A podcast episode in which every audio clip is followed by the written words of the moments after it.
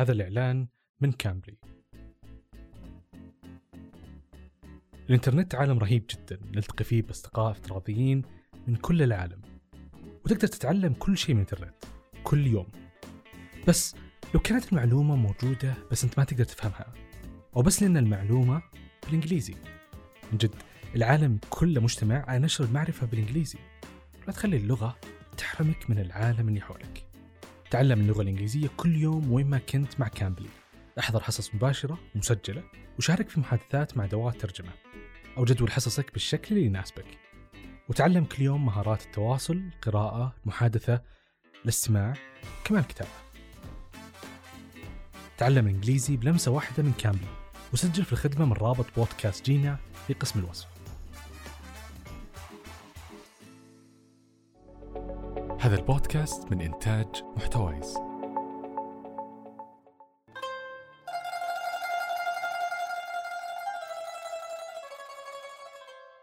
مرحبا وحياكم الله جميعا.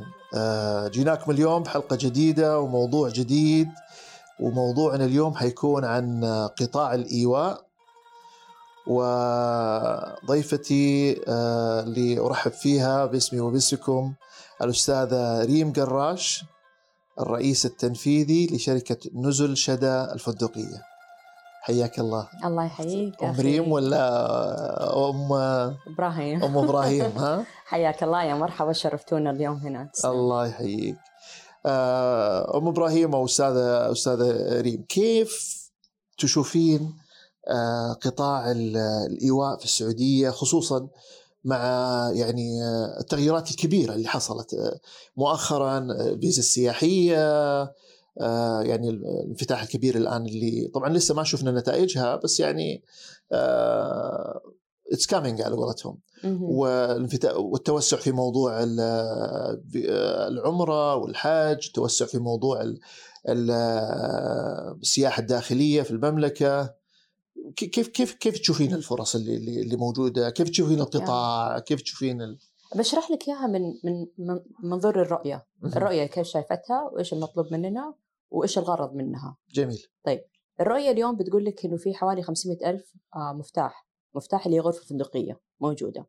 يبغون يوصلونها مليون حدود ال 2030 مهم. ال- الرؤية عندها في في قطاع السياحة بشكل عام أربعة أوبجيكتيف أنا معني ال objective اللي هي مثلا المناطق ال- تنشيط المناطق السياحية مثلا زي العلا زي ال destination هذه خلق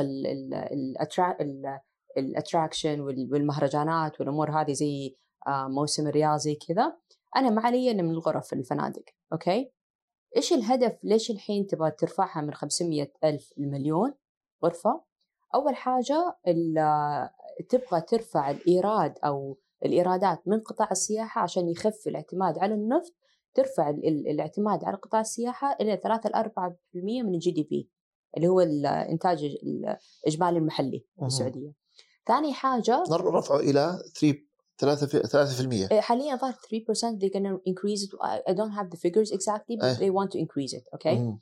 So الثاني حاجة اللي هي خلق الوظائف الوظائف في قطاع السياحة مرة بسيطة وسهلة يعني ما تحتاج آه، آه، certain آه، certification ما تحتاج يكون شهادات عندك higher education ولا حاجة يعني مثلا زي وظيفة الاستقبال زي وظيفة خدمة العملاء زي وظيفة الحجوزات هذه بسيطة. فهذه تخلق فرص كثيرة للسعوديين خاصة مع السعودة اللي الحين قاعدين يجبرونا 100% في ال front office لازم يكون سعوديين ما بتكلم عن degrees آه. يعني بتكلم على شهادات متخصصة مهم. يعني كم عندك واحد متخصص مثلا هندسة مع في إيش. لا هذه ما يحتاج. هذا إذا عندك إدارة أعمال متخرج تقدر تلاقي وقت تبدأ فيها. ال career حقك. مم. عادة مثلا وظائف أي وظيفة front office reception خدمة عملاء أو أي شيء زي كذا هي ما هي destination بحد ذاتها. الواحد ما يجي يتوظف فيها ويقول أنا فرحان أنا بتقاعد وأنا front office manager هي عادة تكون وظائف العابرة. فهذه الوظائف العابرة اللي يتخرجون ال fresh graduate يتوظفون فيها لازم تكون موجودة ومتوفرة في البلد. فهذه يعني إيراداتها طيبة يعني رواتبها كويسة بنفس الوقت سهل الواحد ممكن يلاقي نفسه فيها. أم ثالث حاجة اللي هي ال- زي ما قلت لك الاعتماد ليش الغرف الفندقية يبغون يرفعونها؟ يبغون نوصل زي دبي. دبي الحين تجي تلاقي في من جد actually competitive prices ال ADR اللي هو ال average daily rate أو أسعار الغرف. مثلا توصل تنزل دبي تلاقي غرف مثلا فندقية 300 ب 400 ريال بالدرهم وجودتها مرة ممتازة. فيبغون يرفعون ال- المنافسة بحيث يكون في supply كثير أو ال- ال- المتوفر الغرف المتوفرة الفندقية في البلد كثيرة بحيث إنه يكون من جد attractive لأي أحد ضيف يجي من برا يلاقي خيارات مرة كثيرة واسعة. So hopefully I can answer your question. إيه طيب الحين ال- ال- بس عشان نوضح لل... لل... للمستمعين طبعا زي ما تكلمنا أستاذ ريم قبل ال... قبل ال... ما نبدأ التسجيل الهدف من هذا البودكاست إيه. هو إنه آه، أي رائد أعمال أو رائدة أعمال حابة إنها تدخل في مجال ال... ال... ال... ال hospitality ولا الإيواء يعني يكون هذا ال- البودكاست مرجع جيد لها تاخذ يعني فكرة عن القطاع وكيف البداية فيه و... فهذا هذا هذا الهدف الرئيسي عندنا من ال... من بصراحة من البودكاست فعشان كذا نبغى نوضح أحيانا بستوضح منك أشياء أنا طبعا تفضل. أنا عارفها بس أبغى أسمعها منك يعني. آه في في فرق بين التشغيل أيوه وفي فرق بين ال- آه، العقار نفسه كملك العقار أو تطوير للعقار صحيح نوضح هذا الفرق صحيح. إيه. لأن في ناس يحسو يعتقدون انها التشغيل هو العقار هو نفسه يعني صاحب العقار أو يعني نوضح شوية. وفي ناس يحسبون التشغيل معناته تعال استأجر العقار مني. بالضبط اي خلينا نوضح هذا الموضوع. طيب التشغيل يعني مثلا أنتم اللي طيب. هم شدا اي وش وش ال- ال- الشركة اللي نزل شدا إيش اللي أنت شغالة فيها؟ هذا في أي أي في أي مجال تعملون أنتم؟ هذه تملك جزء من أصول اللي. تديرها الأصول اللي تديرها الفنادق اللي هي العقارات نفسها تملكها والجزء الثاني بس فيها عقود تشغيل. عقود التشغيل عادة بيكون آه بنحط ال- ال brand حقنا اللي. موجود يا شدا يا دارا ال brand الجديد. وبيكون في نسبة من من العوائد لقاء أو نظير الخدمات التشغيلية اللي نقوم فيها. ونسبة كمان من ال GOP ال gross operating profit اللي هو ال- ال- الصافي صافي ال- اللي هو الصافي من العمليات التشغيلية أوكي. أوكي؟ so صافي الربح من العملية التش... أيوه أيوه. صافي الأرباح من العملية التشغيلية. أيوه. أوكي. فهذه هذه هذه عمل هذه هذه أقصد فيها في العقود التشغيلية. مو لازم أنا أكون أملك العقار ممكن يكون أنت يا أخ محمد مثلا تملك العقار. وأنا أجي كشركة تشغيلية عندي عماره عندك عمارة. أبغى مصممها على أساس إنها تكون شقق فندقية أو أو فندق. فندق ثلاثة أربع آه، نجوم آه. أي حاجة. أوكي؟ أجي عندكم؟ تيجي عندنا بنقول لك أوكي هذا العقد بيني وبينك عادة تكون العقود التشغيلية طويلة الأمد بنتكلم عن 10 15 سنة. أوكي. وبدير لك إياها من الألف للياء مالك إلا كل ربع سنوي مالك إلا ولد يقرا على قولتهم. إيه؟ مالك إلا ولد يقرا على قولتهم. أيوه طيب. أيوه أيوه. آه. والعوائد تكون جدا الحمد لله مرضية من ناحية للمشغل والمالك هذا جزء التشغيل أيوه هذا أمثلة عليها مثل مثل إيش زي شدا عندكم أنتم وأمثلة آه. آه. عالمية عندنا مثلا خلينا نتكلم في فندق جديد افتتحناه آه. قبل أسبوعين مم. في آه، في جدة الشاطئ خلف الهيلتون. أوكي هذا المالك يعني شركة استثمارية مستقلة مم. تمام إحنا جينا وقعنا معهم عقد تشغيل وبندير لهم كل الأمور تحت أي brand آه شدا شدا شدا اي. أنتم عندكم شدا وشدا executive أعتقد اللي عندنا دحين إيه. شدا فقط ودارة اي بس شدا برضو فيها في شيء اسمه executive سابقا كان في تقسيمات لكن آه. آه. ألغينا التقسيمات هذه وجدناها confusion شوي والله إيه أوكي بنجيها هذه ناحية ال... أيوه شوف أنا أقول لك حاجة أنت قلت لي قبل ما نبدأ إنه أي شيء بيبدأ في أمريكا وفي ال... في أوروبا وكذا على طول ينقل لنا آه. وكمان لازم نستفيد من التجارب الشركات العالمية مم. في شركات كثيرة عالمية حاولت تفرق بين ال... استخدم نفس ال- الع- العلامة التجارية حقتها وحاولت غيرت ألوانها عشان تعطي إنه style of service مختلف يعني مثلا هذه قالت ثلاث نجوم هذه أربع نجوم هذه خمس نجوم إيه بس طيب. موجود هذا ولا؟ موجودة إيه. أيوة فنجد إنه مثلا انتر five star وهوليدي إن ماني عارف إيش وهوليدي ان إكسبريس و... هذه غيروا الأسماء وفيه تماما؟ هذه غيروا الأسماء تماما بس مثلا خلينا نقول لك زي إيبيس. إيه، إيه. إيبيس آه، في أحمر وأخضر وأزرق.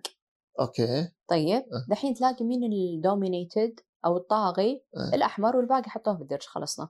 يستخدمونها بس ما هي نفس الطريقة نفس اللي كانت في البداية. ليش؟ لأنها صارت المستهلك النهائي شوي يعني confusion شوي تدوخه طيب إيش إيش أحمر وايش أخضر وايش أصفر وايش مدري إيه فهمت علي؟ فإحنا ركزنا انها كان علاماتنا تجاريه بس قلنا شدا شدا مركزة في الفنادق أي 3 to 4 stars 3 to طيب. 4 star إي آه. وعندنا دارة مشتقة من شركة الأم دور آه، للضيافة وهذه تركز في اللي هي الأجنحة الفندقية والشقق الفندقية وهالأمور هذه كلها الأجنحة الفندقية وشقق الفندقية إيه. ممتاز.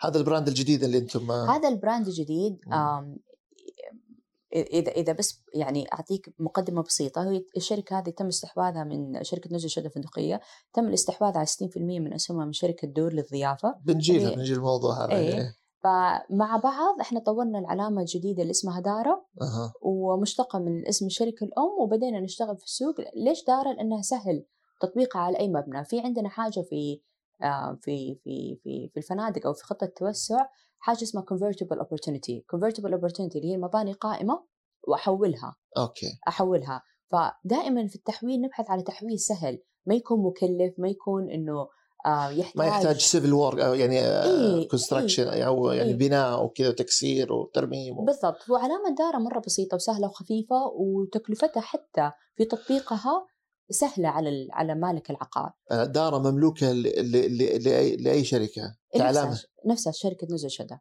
مملوكة بالكامل ش- شركة نزل إيه. شدة. أوكي. جميل جدا.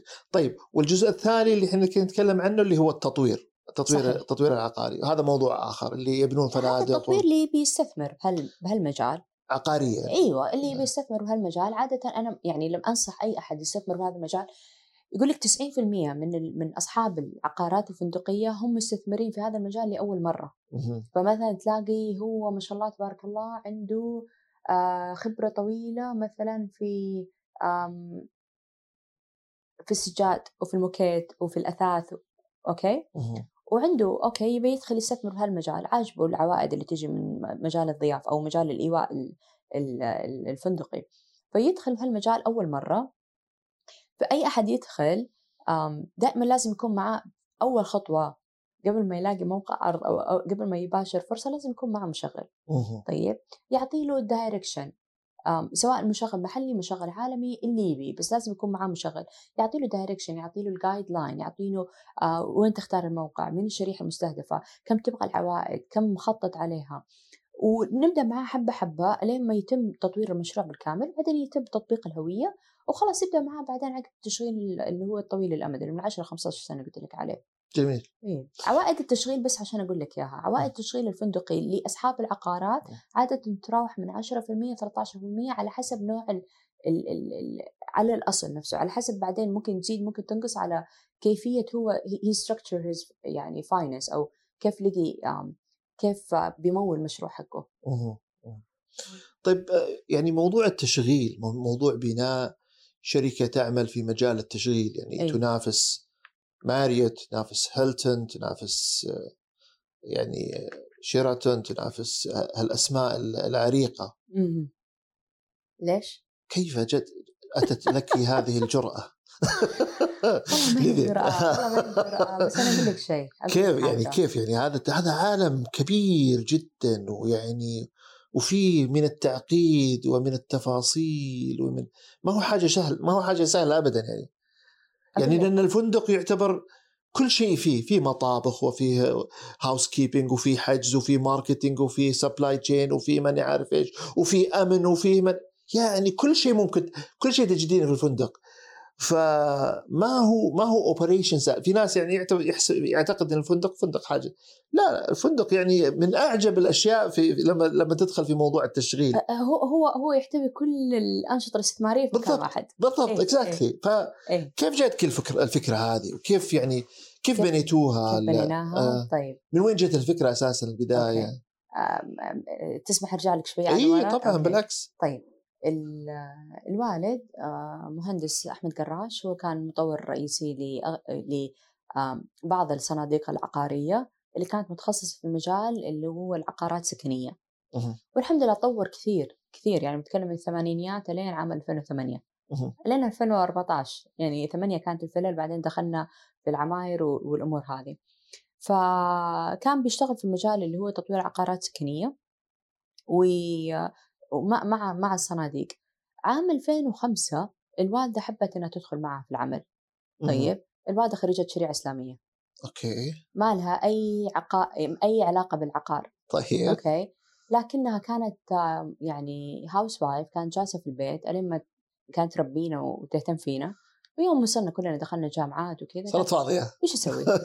إيش أسوي؟ هي ما شاء الله تبارك الله من أنشط الشخصيات اللي شفتها في حياتي يعني ما شاء الله تبارك الله. الله. وللحين اليومك تشتغل. فقالت شو أسوي؟ بس ابى أشتغل في حاجة قال لها أوكي في كان عنده عمارة في حي في شارع قريش. جدة. قال هذه العمارة أبغى يعني أنا أطور لكني ما أعرف أشغل فشغليها إيجار سنوي سوي اللي تبينه فيها قالت طيب أوكي آم الاسم قالت بس أجيب اسم كان عنده ال- ال- الوحدات اللي يطورها ال compound الإيجار السنوي كان بيسميها القرية السعودية قالت بحط اسمها القرية السعودية. ايامها كانوا يسمحون تسجيل السعودية في العلامه آه. التجاريه الحين ما يسمحون. أوكي. فسمتها القرية السعودية من هذا 2005 وقالت ما بسوي إيجار سنوي لأن الوحدات صغيرة نوعا ما. يعني أوكي. 60 متر 80 متر يعني ما ينفع. إيجار سنوي. خلينا مسويها إيجار يومي. بذيك الأيام ما كان في منافسة أصلا ما كان في منافسة. يا عندك فنادق شيراتون والهيلتون وحتى الهيلتون ما كان فتح في البحر باقي. والإنتركونتيننتال اللي هي five stars أو حاجة مرة بلدي تعبانة أيوه. شقق مفروشة. أي. ما كان في شيء في الوسط اللي هي شقق نظيفة كنا نبغى أي. فقالت أنا يعني أنا ربة منزل وأنا أعرف احتياجات الأسرة لما كنا نسافر الرياض نسكن في شقق زمان اسمها ناه أيوه. ما أدري أتذكرها. فكانت تقول أبغى شيء نظيف أبغى شيء نظيف لي عيالي ما بسكن في أوتيل أبغى مطبخ أولادي صغار أبغى مساحة. عيالي ينطنطون ما بزعج الناس أبغى مم. شقق نظيفة. قال طيب أوكي خذيها وكيفك تصرف فيها.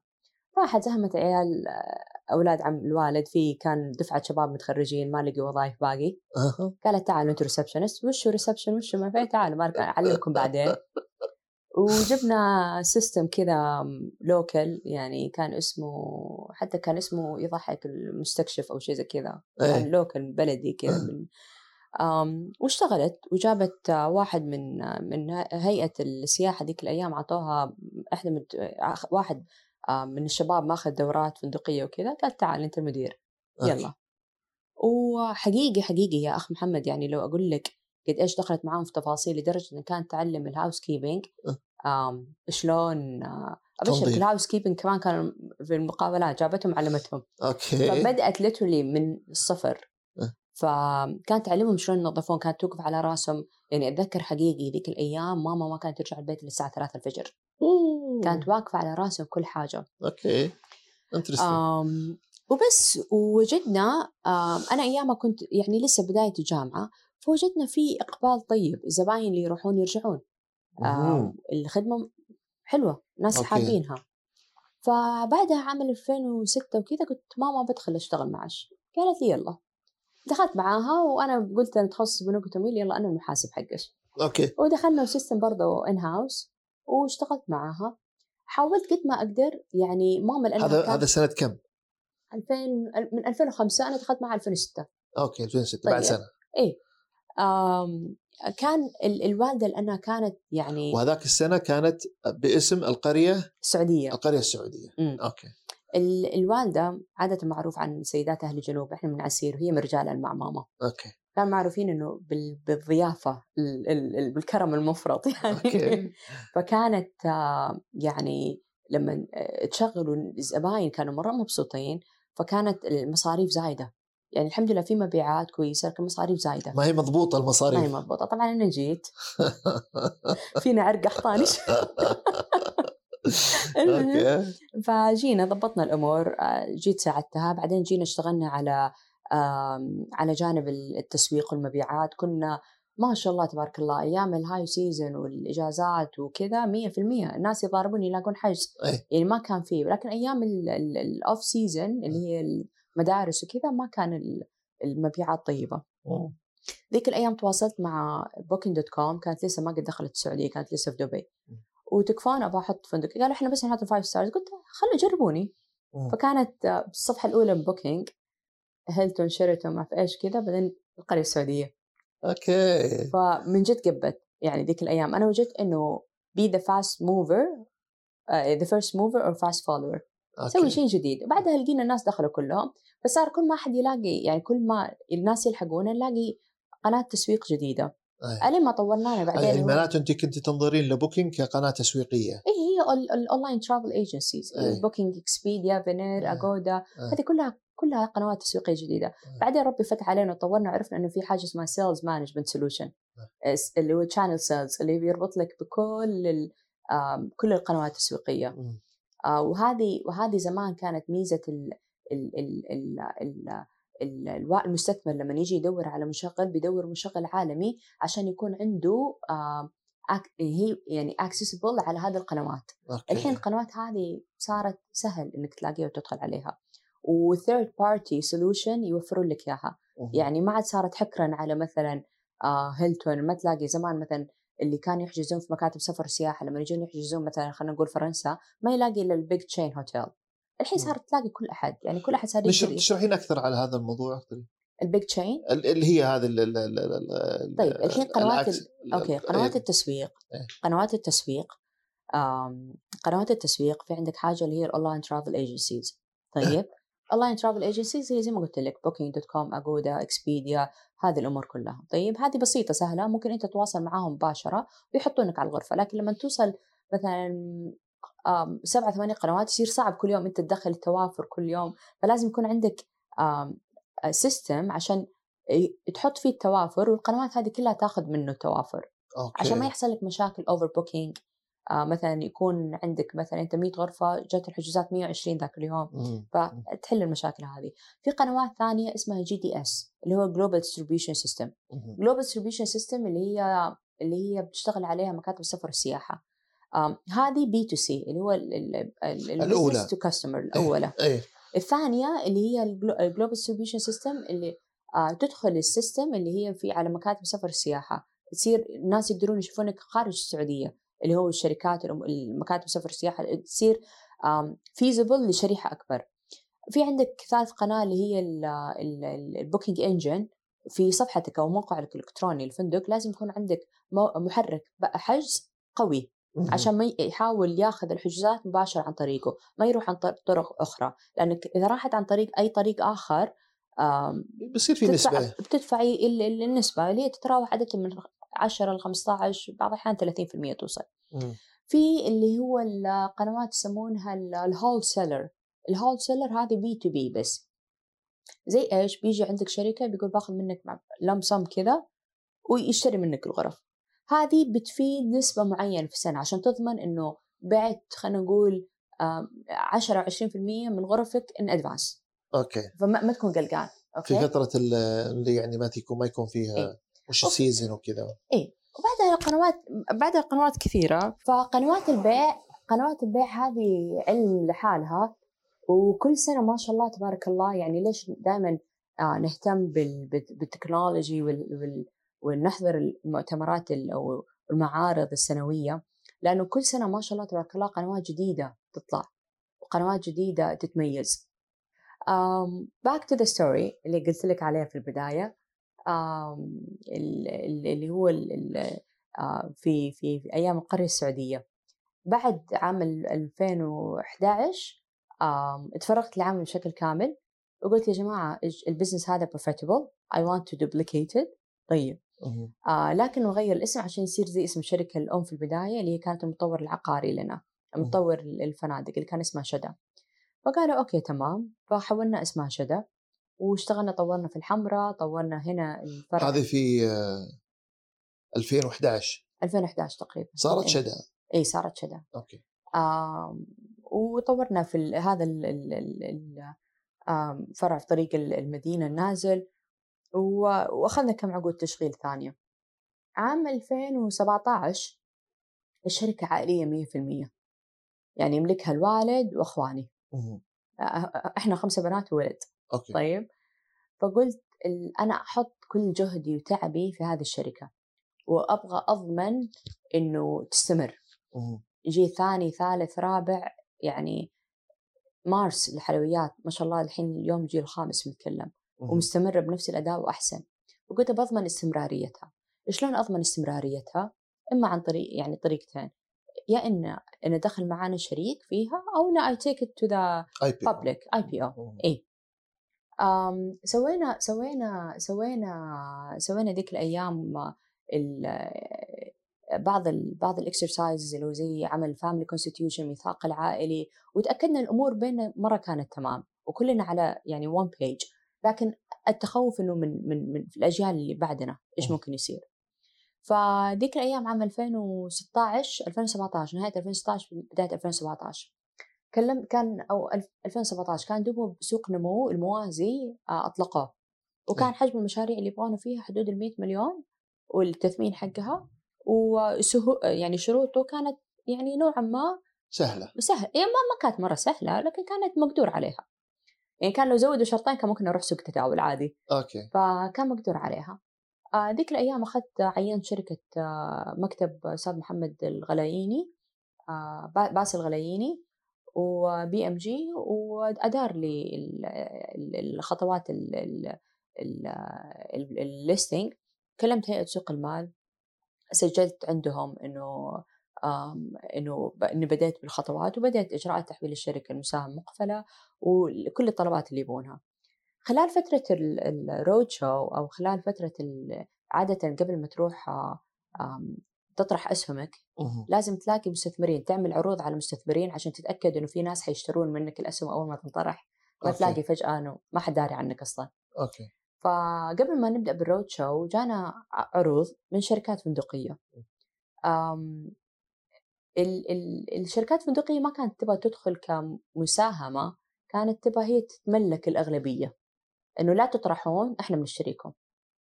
فمن الشركات اللي لمع اسمها وكان بالنسبة لي مميز كان خياري الأول شركة دور. بحكم إنها شركة يعني تملك ال public investment fund جزء منها بحكم إن ما شاء الله هي الأول شركة فنادق في السعودية وضيافة. ف المشوار يعني اختصرته؟ اي اي يعني غيرنا غيرنا التوجه. بدل ما كان listing صار خلاص استحواذ. بس هم استحوذوا على كم؟ 60% 60% مهم. طب أنا عندي سؤال. تفضل. آه الآن كم دفع؟ آه ها؟ لا لا لا. في الجرايد، إيه. الآن, الآن آه، لا هي طبعا لأنه شركة مساهمة فلازم إيه. كل الأرقام معلنة. لا أقصد وهذا طرحته قبل فترة سؤال مشابه على شركة يعني أخرى. لما تجي شركة كبيرة زي شركة دور وتستحوذ على 60% من شركة startup مثل مثل آه، نزل آه، شدا. أنت في السابق كنت تشعرين إنك أنت تملكين هذه الشركة وأنت اللي صنعتيها وأنت مالكتها وأنت يعني آه، هذا شيء جزء منك و- ويعني الموتيفيشن والح في التطوير وهذا موجود. لكن الآن لما صرتي يعني ما أنت لست المالكة الرئيسية يعني تملكين حصة الأقل 40% مهم. هل زال عنك هذا الشعور؟ أصبحت تشعرين إنك موظفة يعني في في الشركة؟ شوف واحدة من الأسباب غير إنه غير الإبقاء يعني لأن هذه هذا انتقاد إيه. يعني على الشركات إنها دائما تبغى تتملك الحصة يقول خلي رائد الأعمال وخلي خليه يم- يملك الحصة الأكبر عشان وأنت يكون الحصة الأقل motivated. عشان يكون يشعر أنها فعلا شركته. كشركة مساهمة م- يعني م- متداولة أنا كنت أفهم القلق حقهم إنه يبغون هم يملكون الماجورتي عشان ما يبغون وجع الرأس. وجع الرأس إنه لا و- يدخلون قدام. وجع الرأس إنه ممكن يجي لي ثاني يجي لي ثالث يبدون يختلفون على ال... ال... في التوارث ويوقف العمل وهم they stuck in the middle of that. So هم يبغون يتأكدون إنه ما في شيء حيعيق الشركة. مم. أوكي؟ مهما حصل مهما إيش المشاكل هم لهم الكلمة الأخيرة يلا كملوا الشغل. وفي حوادث كثيرة صارت ترى في السعودية. يعني كانت في عقود كبيرة حكومية أوكلت لشركات عائلية توقفت أول ما حصل توارث.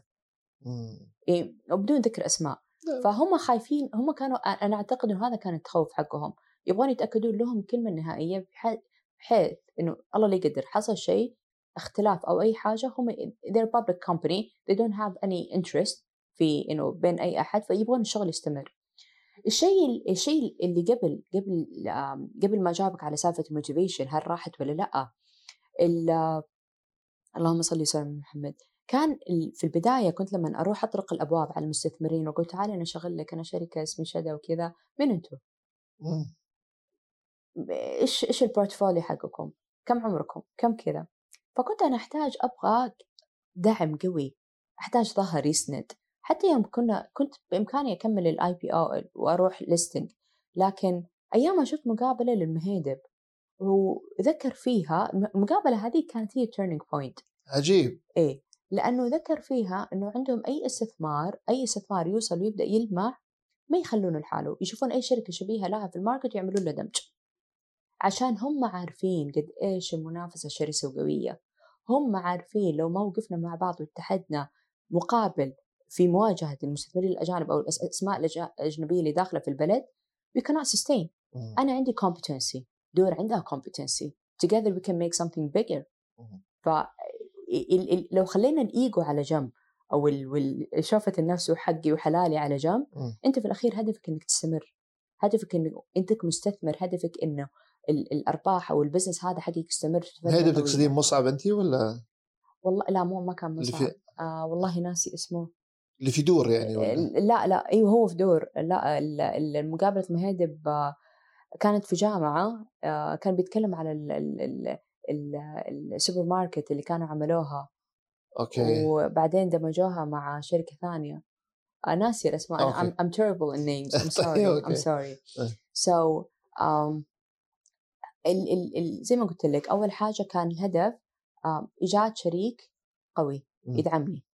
ثاني حاجة الاكسبوجر الإكسبوجر بتكلم عن الماركتنج اكسبوجر الميديا اكسبوجر الإكسبوجر حتى قدام المساهمين قدام رجال الأعمال المستثمرين لما أجي أدخل باسمي معايا شركة كبيرة زي دور بيفرق كثير. ثالث حاجة واللي أهم إنه الاستمرارية زي ما قلنا. قبل okay صح اني كنا إحنا الكل في الكل وبنشتغل وما حد لا عندي مجلس إدارة ولا شيء واللي ابغاه أسويه أسويه. لكن كان مع مع مع هذا الشيء كان إحساس risk عالي. risk مرة عالي خطورة مرة عالية. الحين أحس إنه نوعا ما الخطورة حقتي موزونة. أنا I'm liable only to 40% أوه. فمثلا خلينا نفترض لقينا مشروع كبير. أبغى أروح نستثمر فيه. طيب قبل ما دام 100% المخاطر علي إذا فشل المخاطر 100% علي الحين ممكن أروح أنا متأكدة معي شريك يدعمني. يعني الشريك هذا أنا أعرف إنه ما راح يحط ريال إلا هو متأكد أكثر مني مليون مرة إنه هذا المشروع ناجح. فلما يجي يستثمر معايا أنا أكون مطمنة نوعا ما مطمنة ومرتاحة أكثر من قبل. وآخر حاجة إنه من جد حلو لما يكون عندك مجلس إدارة. يعني مجلس إدارة ما شاء الله تبارك الله اللي معايا الحين آه هي ثلاثة مقاعد من دور ومقعدين من شدا. كلهم ما شاء الله sophisticated. فلما أي قرار أتخذه لما أشاوره مع مجلس إدارة يريحني كثير. إنه أنا أعرف إنه ورايا backup أنا ما أمشي خطوة إلا متأكدة إنه هم داعميني في هذا المجال. فإن صار شيء لا قدر الله وفشلت هذه الخطة العبء ما يكون بالكامل علي. العبء كان قبل إي صح الوالد كان يساعدني والوالد بس الوالد هو يعني ما كان متفرغ كثير شركة تشغيل قد ما هو مركز كثير على شركة تطوير عنده. فحلو إنه كان دحين معي مجلس لا يشاركني هذا العبء. فال motivation الشيء الحلو انه ما دخلوا في ال في ال في ال day to day operation اعطاني مجال اعطاني طبعا ال authority ال matrix of authority إنه إيش تقدرين تسوين إيش ما تقدرين تسوين إيش الصلاحيات إيش المسؤوليات اللي تقدرين يعني محمله عليها. آه فهذا المجال أقدر أتحرك. غير كذا مثلا آه لازم أرجع لهم. إيش رأيكم؟ أنا عندي كذا plan A B C إيش أسوي فيه؟ آه، أعطوني ال approval عشان أقدر أتحرك فيه. لكن ما دخلوا اللي أقصد فيه day to day operation ما دخلوا في دخلوا لي في التشغيل الفندقي. هم دخلوا كمستثمرين طيب أعطوني جدول الصلاحيات وقعدوا بعيد. فالعمل زي ما هو يعني الموظفين اللي ما كان يعرف إنه في ما في في استحواذ ما كان بيدري. ما شعر في التغيير ما حد حس بشيء. في الفنادق نفس الشيء ما حد حس بشيء. يعني أنا اللي كنت أقول لهم عشان ينبسطون إنه حلو الواحد لما يشتغل في مكان يعرف إنه هذه الشركة إيش مستقبلها وين بتوصل إيش أهدافها إيش كذا أنا اللي كنت بقول لهم ترى يا جماعة سوينا كذا وكذا وكذا والهدف إنه نبغى نوصل نبغى نتوسع نبغى نكبر بس اللي اللي ما حد حس بأي شيء وهذا اللي احترمته كثير. أعتقد اللي متى يفقد الواحد ال motivation ويبدأ في الإحباط لما يجي أحد يتدخل في شغله اليومي. okay. بس في حالتنا لا الحمد لله. ما في. لا الحمد لله. بس ما تدري يمكن بكرة يجي مجلس إدارة مختلف ويصير يتغير. والله الحين كان عندنا الأول ما بدينا كان دكتور بدر بدر والحين الأستاذ أبو فارس سلطان العتيبي. يعني ثقافة الشركة بشكل عام أنت تتكلم على culture معين. صحيح. فال culture معين مريح هادئ ثابت. تعرف إنه ما في up and down فتقدر تشتغل وأنت مرتاح ما في surprises فالثقافة يعني هي الغالبة. ما أعتقد أنه يعني ممكن خاصة المناصب الحساسة زي الرئيس التنفيذي وكذا ما أعتقد أنه ممكن يجيبون واحد من برا في يوم من الأيام ويحطونه. واحد يكون من, من نفس ال business من نفس متدرج في المناصب الوظيفية عارف الشركة فما دام هو من نفس ال culture مريح. جميل.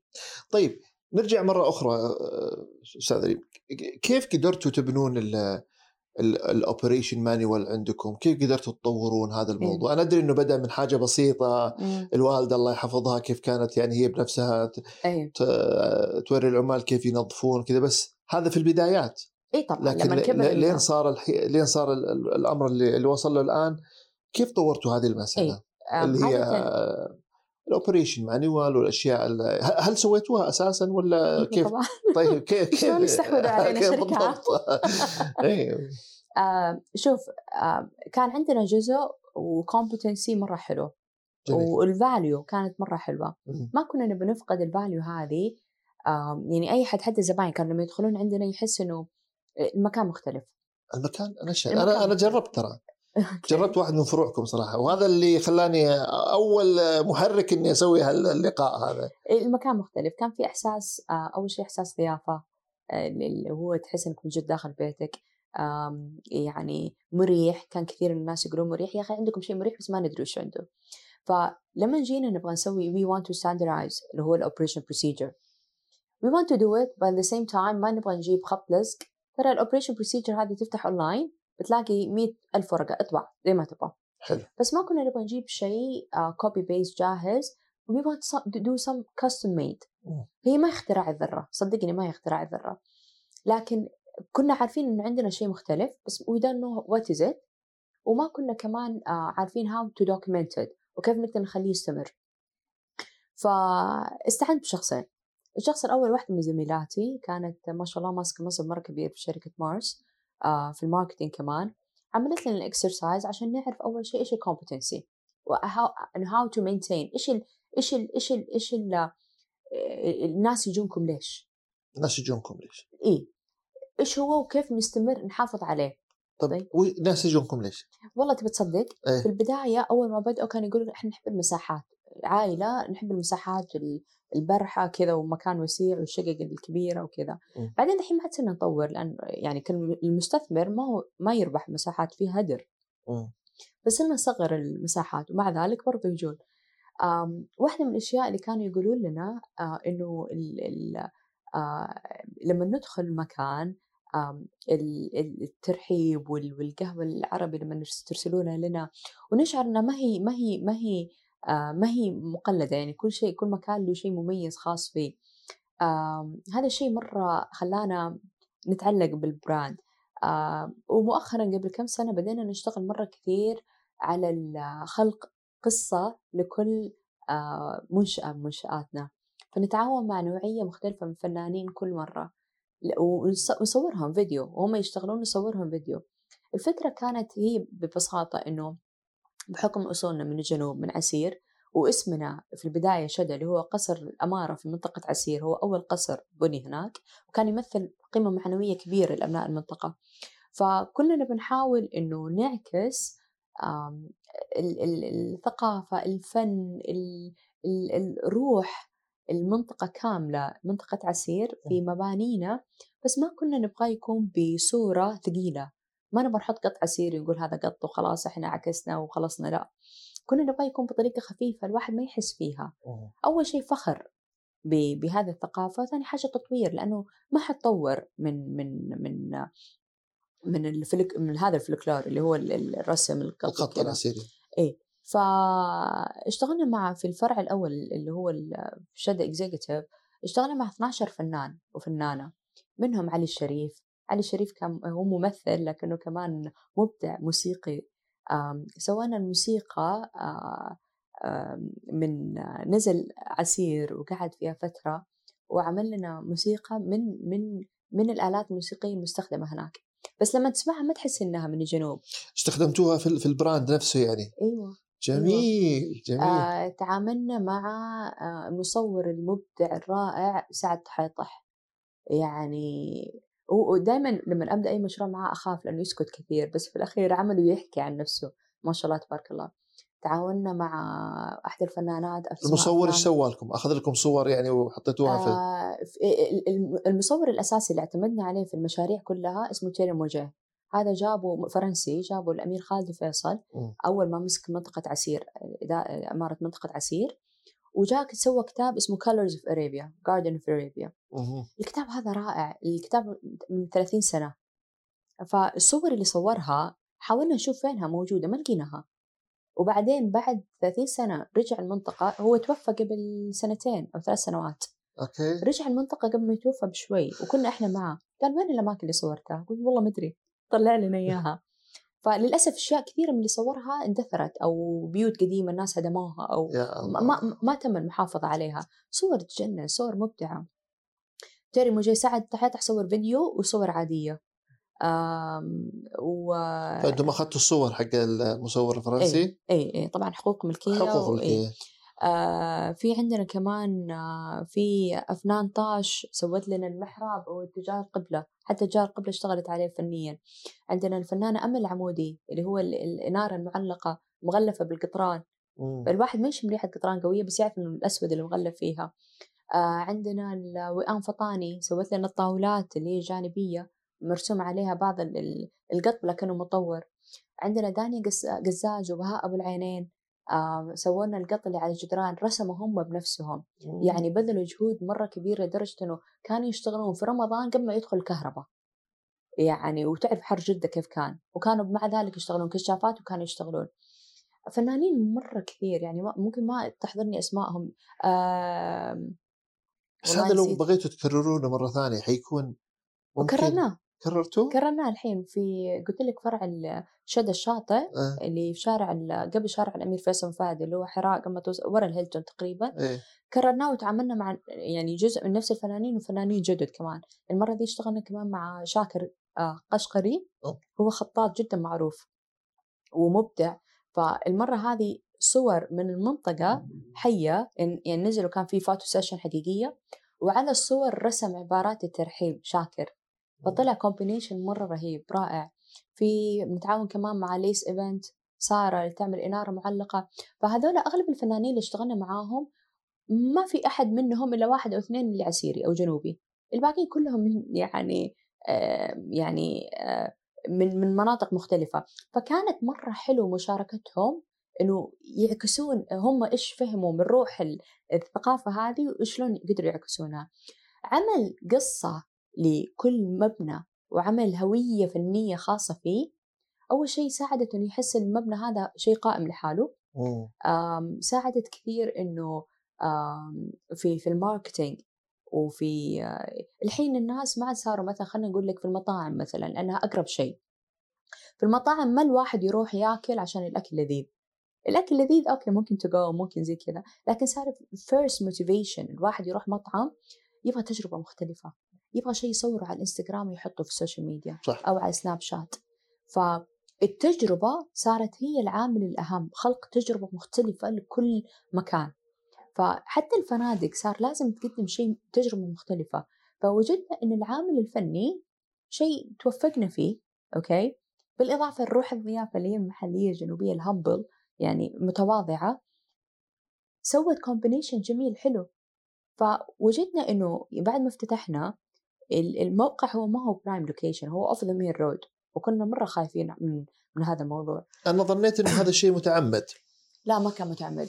هو عقار قديم للوالد قلت له إيش رأيك نسوي؟ ما كنا عارفين إيش نسوي فيه. آه. قلت إيش رأيك نسوي فيه؟ لأنه قلت يمكن توقعت إنه العالم الحين كلها على ال- ال Google Maps والما نعرف إيش وكذا. location location location ما عاد. صارت بالضبط ال location تهم يعني ما زال مهم. ما زال مهم. يعني خلينا نقول لك آه إلى يومك هذا لا زال في شريحة اللي يسمونها walk in walk in اللي جاي بر مثلا من الطايف على جدة ويلف بالفنادق نفسه يبغى آه. يشوف نفسه ما يثق بصور الإنترنت. هذه الشريحة لا زالت موجودة. صح إنها كل سنة قاعدة تقل بس لا زالت موجودة. آه فال location نوعا ما قل أهميته عن السابق بس لا زال مهم.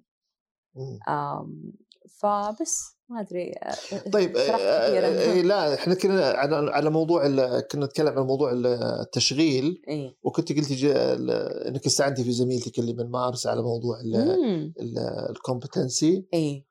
وإحنا كنا نتكلم في موضوع ال- التشغيل إنه إيه. كيف طورتوا ال- ال manuals بعد حقت بعد ما استعنت في في في في في زميلة وطورنا إيش ال competency وإيش إيش نقاط القوة اللي لازم نكمل عليها. آه وقتها استعنا بمدير تشغيلي جاي من فنادق تاج العالميه اللي هي هندية. حلو. جاء وقلنا له اسمع. so ما جبتي شركة استشارية ولا شيء؟ لا لا جبناه جبتي- وظفناه عقد سنة كاملة. يعني شركه استشارية بتعطيك عدد ساعات محدود. أيوه. وخذ اللي تبيه وامشي.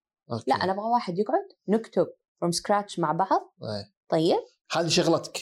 هذه شغلتك. انت. كنا نسميه mister consultant هو أصلا ما شاء الله طويل وضخم كنا نسميه mister consultant okay فجبنا mister consultant هذا أي. وظفناه عندنا سنة كاملة أي. راتبه كان أعلى من راتبي okay لكن قلنا إنه استثمار اعتبرناه كاستثمار أي. إنه تطوير وثق manual كل شيء إيه. إذا لقيت شيء مختلف عن الفنادق العالمية اكتب زي ما هو زي ما إحنا نسويه يعني واحدة من الميزات اللي موجودة عندنا سويتوا إيش أنتم سويتوا as is وبعدين طورتوا لا لا لا, ها. لا سوينا from scratch from scratch from scratch okay from scratch okay لأنه هو كان جاي من فنادق بس عالمية. اقصد انكم ما رصدتوا إيش اللي تسوونه أنتم؟ ولا بنالكم هو من ال؟ أنا قلت له اسمع إحنا عندنا نقطة القوة واحد اثنين ثلاثة أربعة.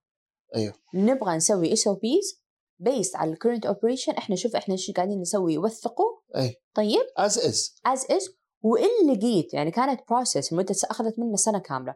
وإن لقيت شيء قاعد يتعمل بطريقة غلط أو تعتقد إنه ممكن نطبق عليه معايير أحسن أحسن. خلنا غير خلنا نغيره.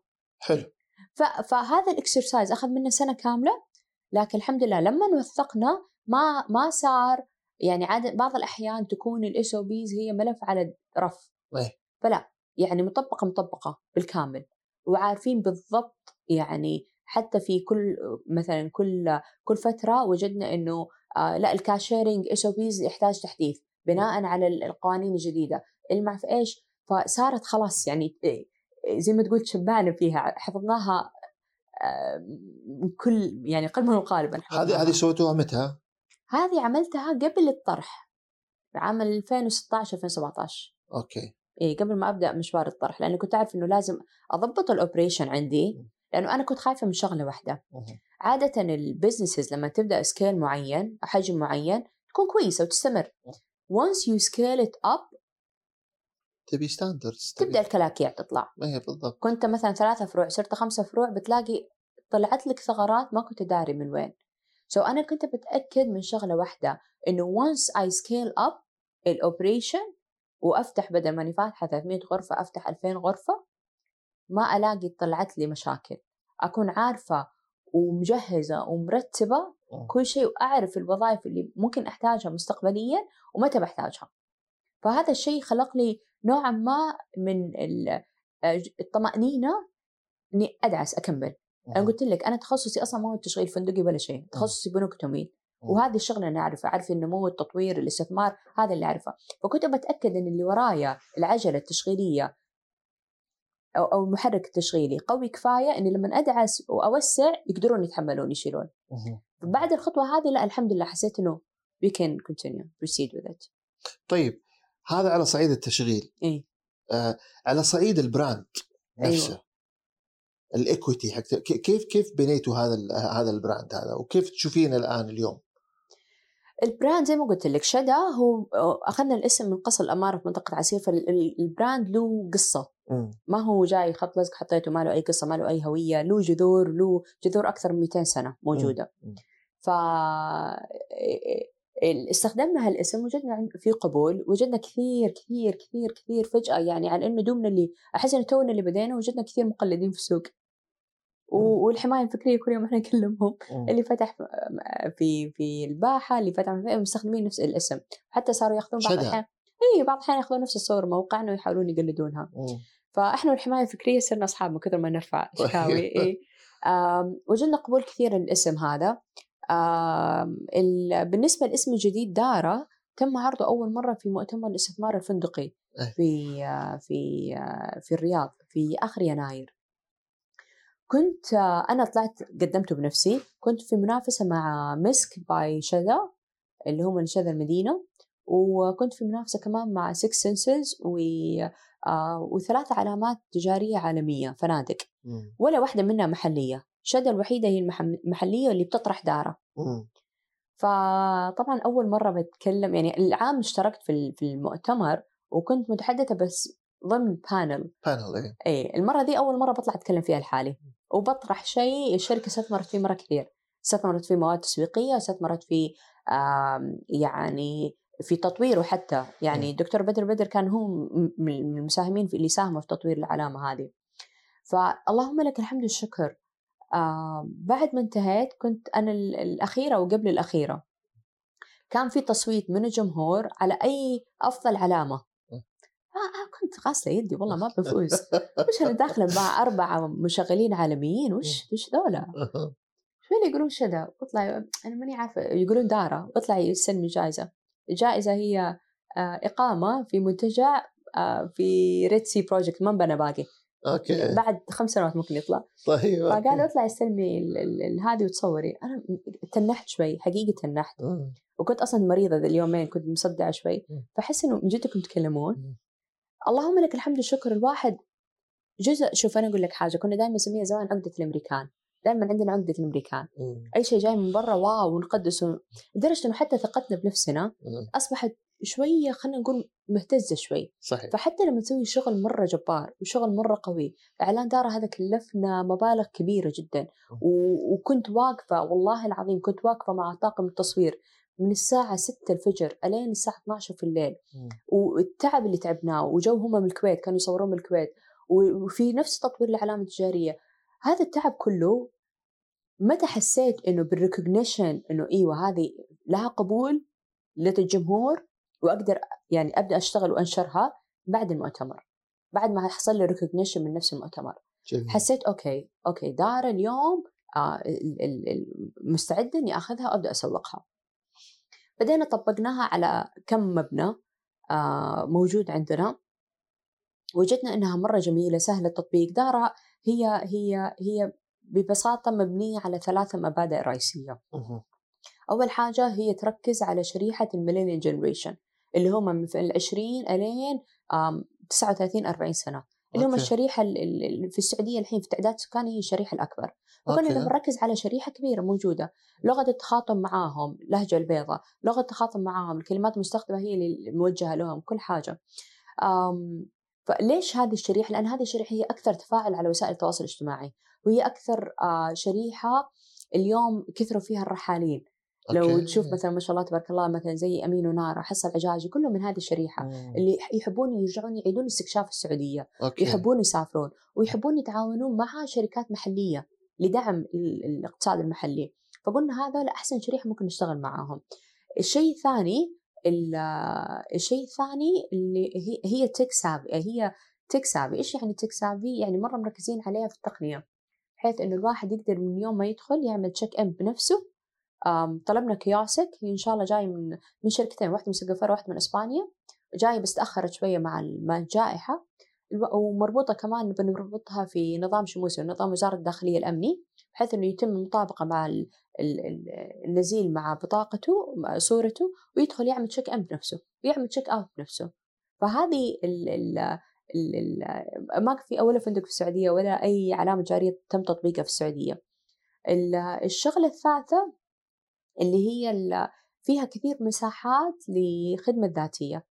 آه نبغى نخلق التجربة الفريدة اللي الواحد من جد زي ما قلت لك في البداية التركيز مرة كثير على ال experience ال experience أبغاها تكون مرة مختلفة قد ما أقدر.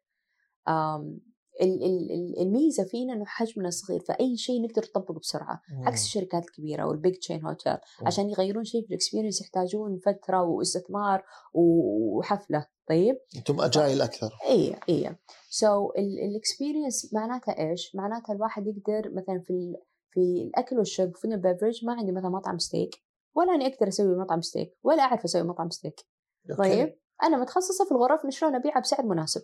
okay. وهذه كل ال competency حقتي في هذا المجال. فعملنا اللي هو ال service ال service of grab and go وسميناه في شدا سميناه رحى وفي دارة سميناه كل. كل من كل شيء. يعني إيش تب- تبغاه بتلاقي كل شيء تلاقيه هناك. في كل اللي هو eat وبرضه من نفس الشيء كل يعني كل شيء تحتاجه.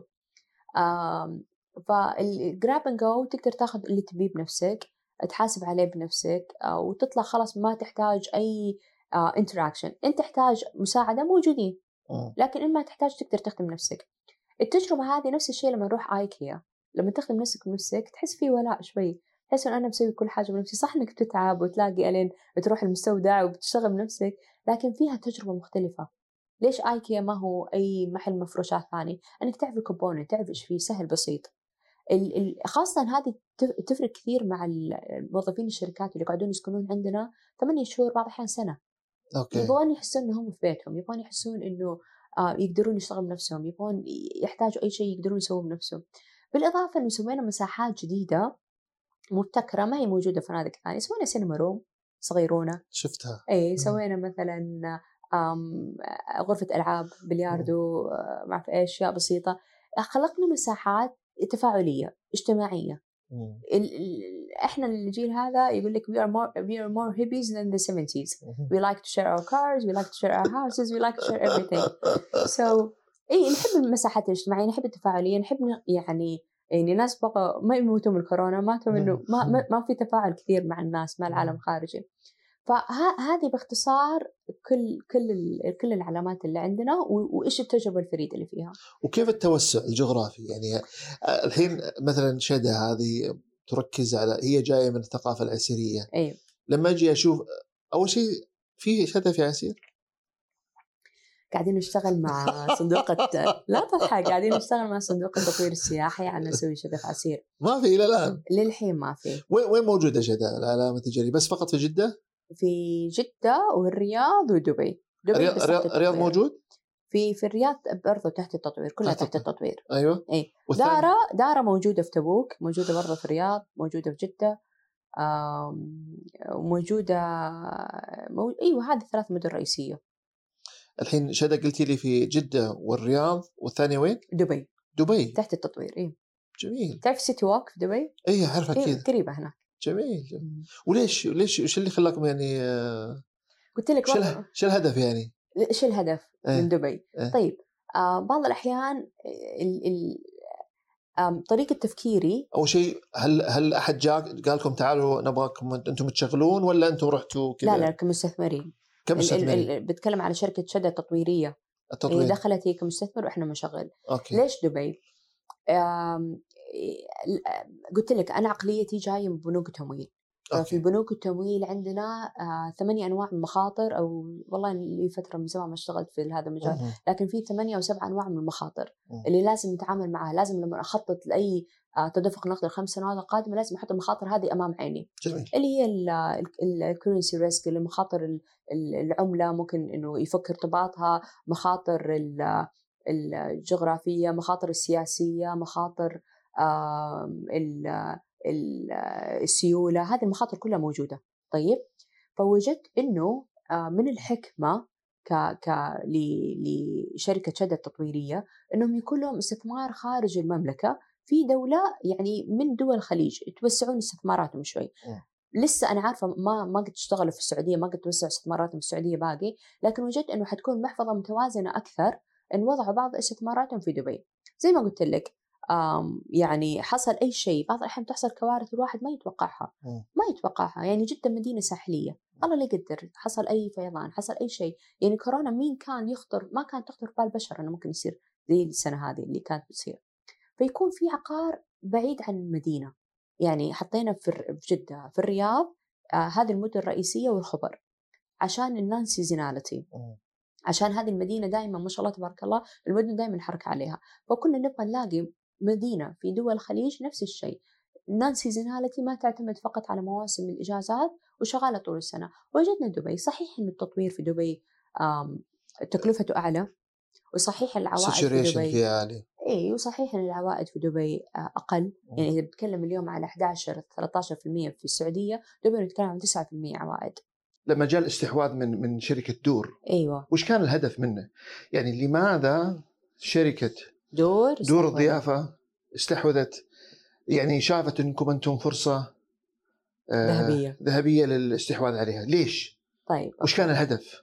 ما هو. الهدف من هذا الاستحواذ؟ أعتقد هذا السؤال أفضل يجاوب عليه واحد من دور لكن إيه. لأني فهمت منهم إنه كانوا يبون يتوسعون في سوق السياحة المحلية اللي هو مركزة مستهدفة اللي هو الشريحة المحلية مهم. آه، ال- ال- ال- العوائل وال- وال- والسياحة الداخلية مهم. فوجدوا إنه إنه إحنا كنا مرة مشتغلين على هالشريحة كويس ف وكانوا يبون يكملون يعني في نفس التوجه مهم.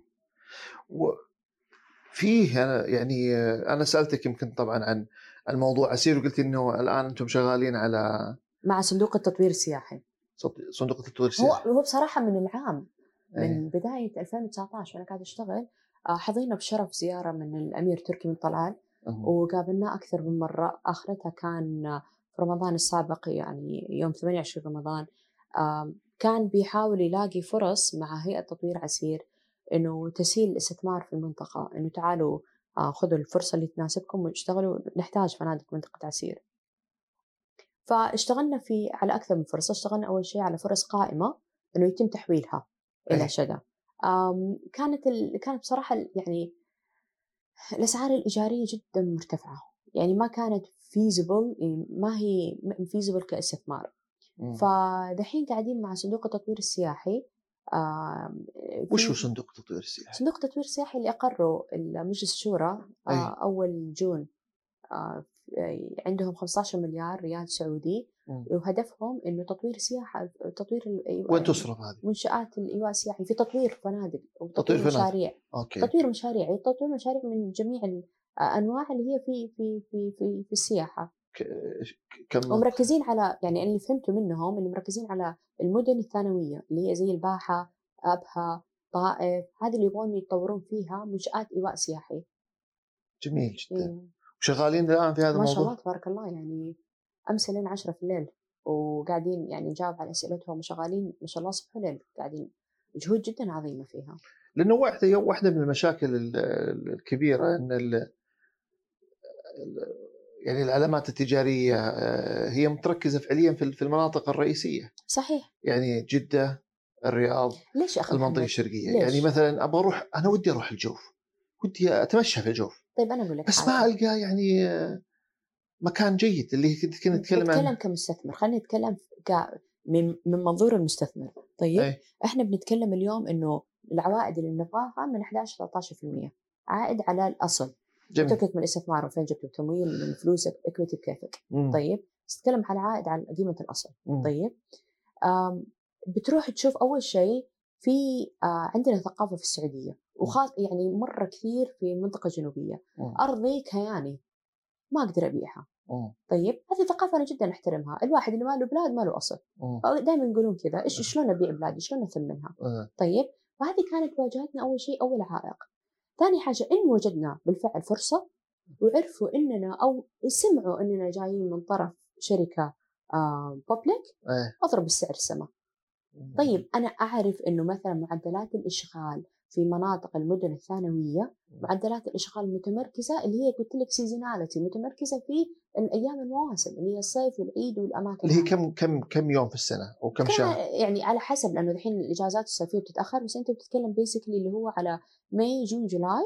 أو- حتى May آخره إيه. June July August ثلاثة شهور إيه. تتكلم على شهر اللي هو بين الترمين أو أسبوعين اللي بين الترمين إيه يعني بين الترمين يعني كلها على بعضها ما بتجي أربع شهور 100 يعني. تقريبا اي 120 يوم تقريبا إيه. فأنت تبغى تحقق العائد على استثمارك خلال الفترة هذه أيام السنة الكاملة ال- بس هذا ينعكس بالتالي على على المستهلك النهائي برضو إنه إنه. لازم يرتفع السعر عليه بالضبط فإحنا نحاول عشان طب هذه المشكلة كيف؟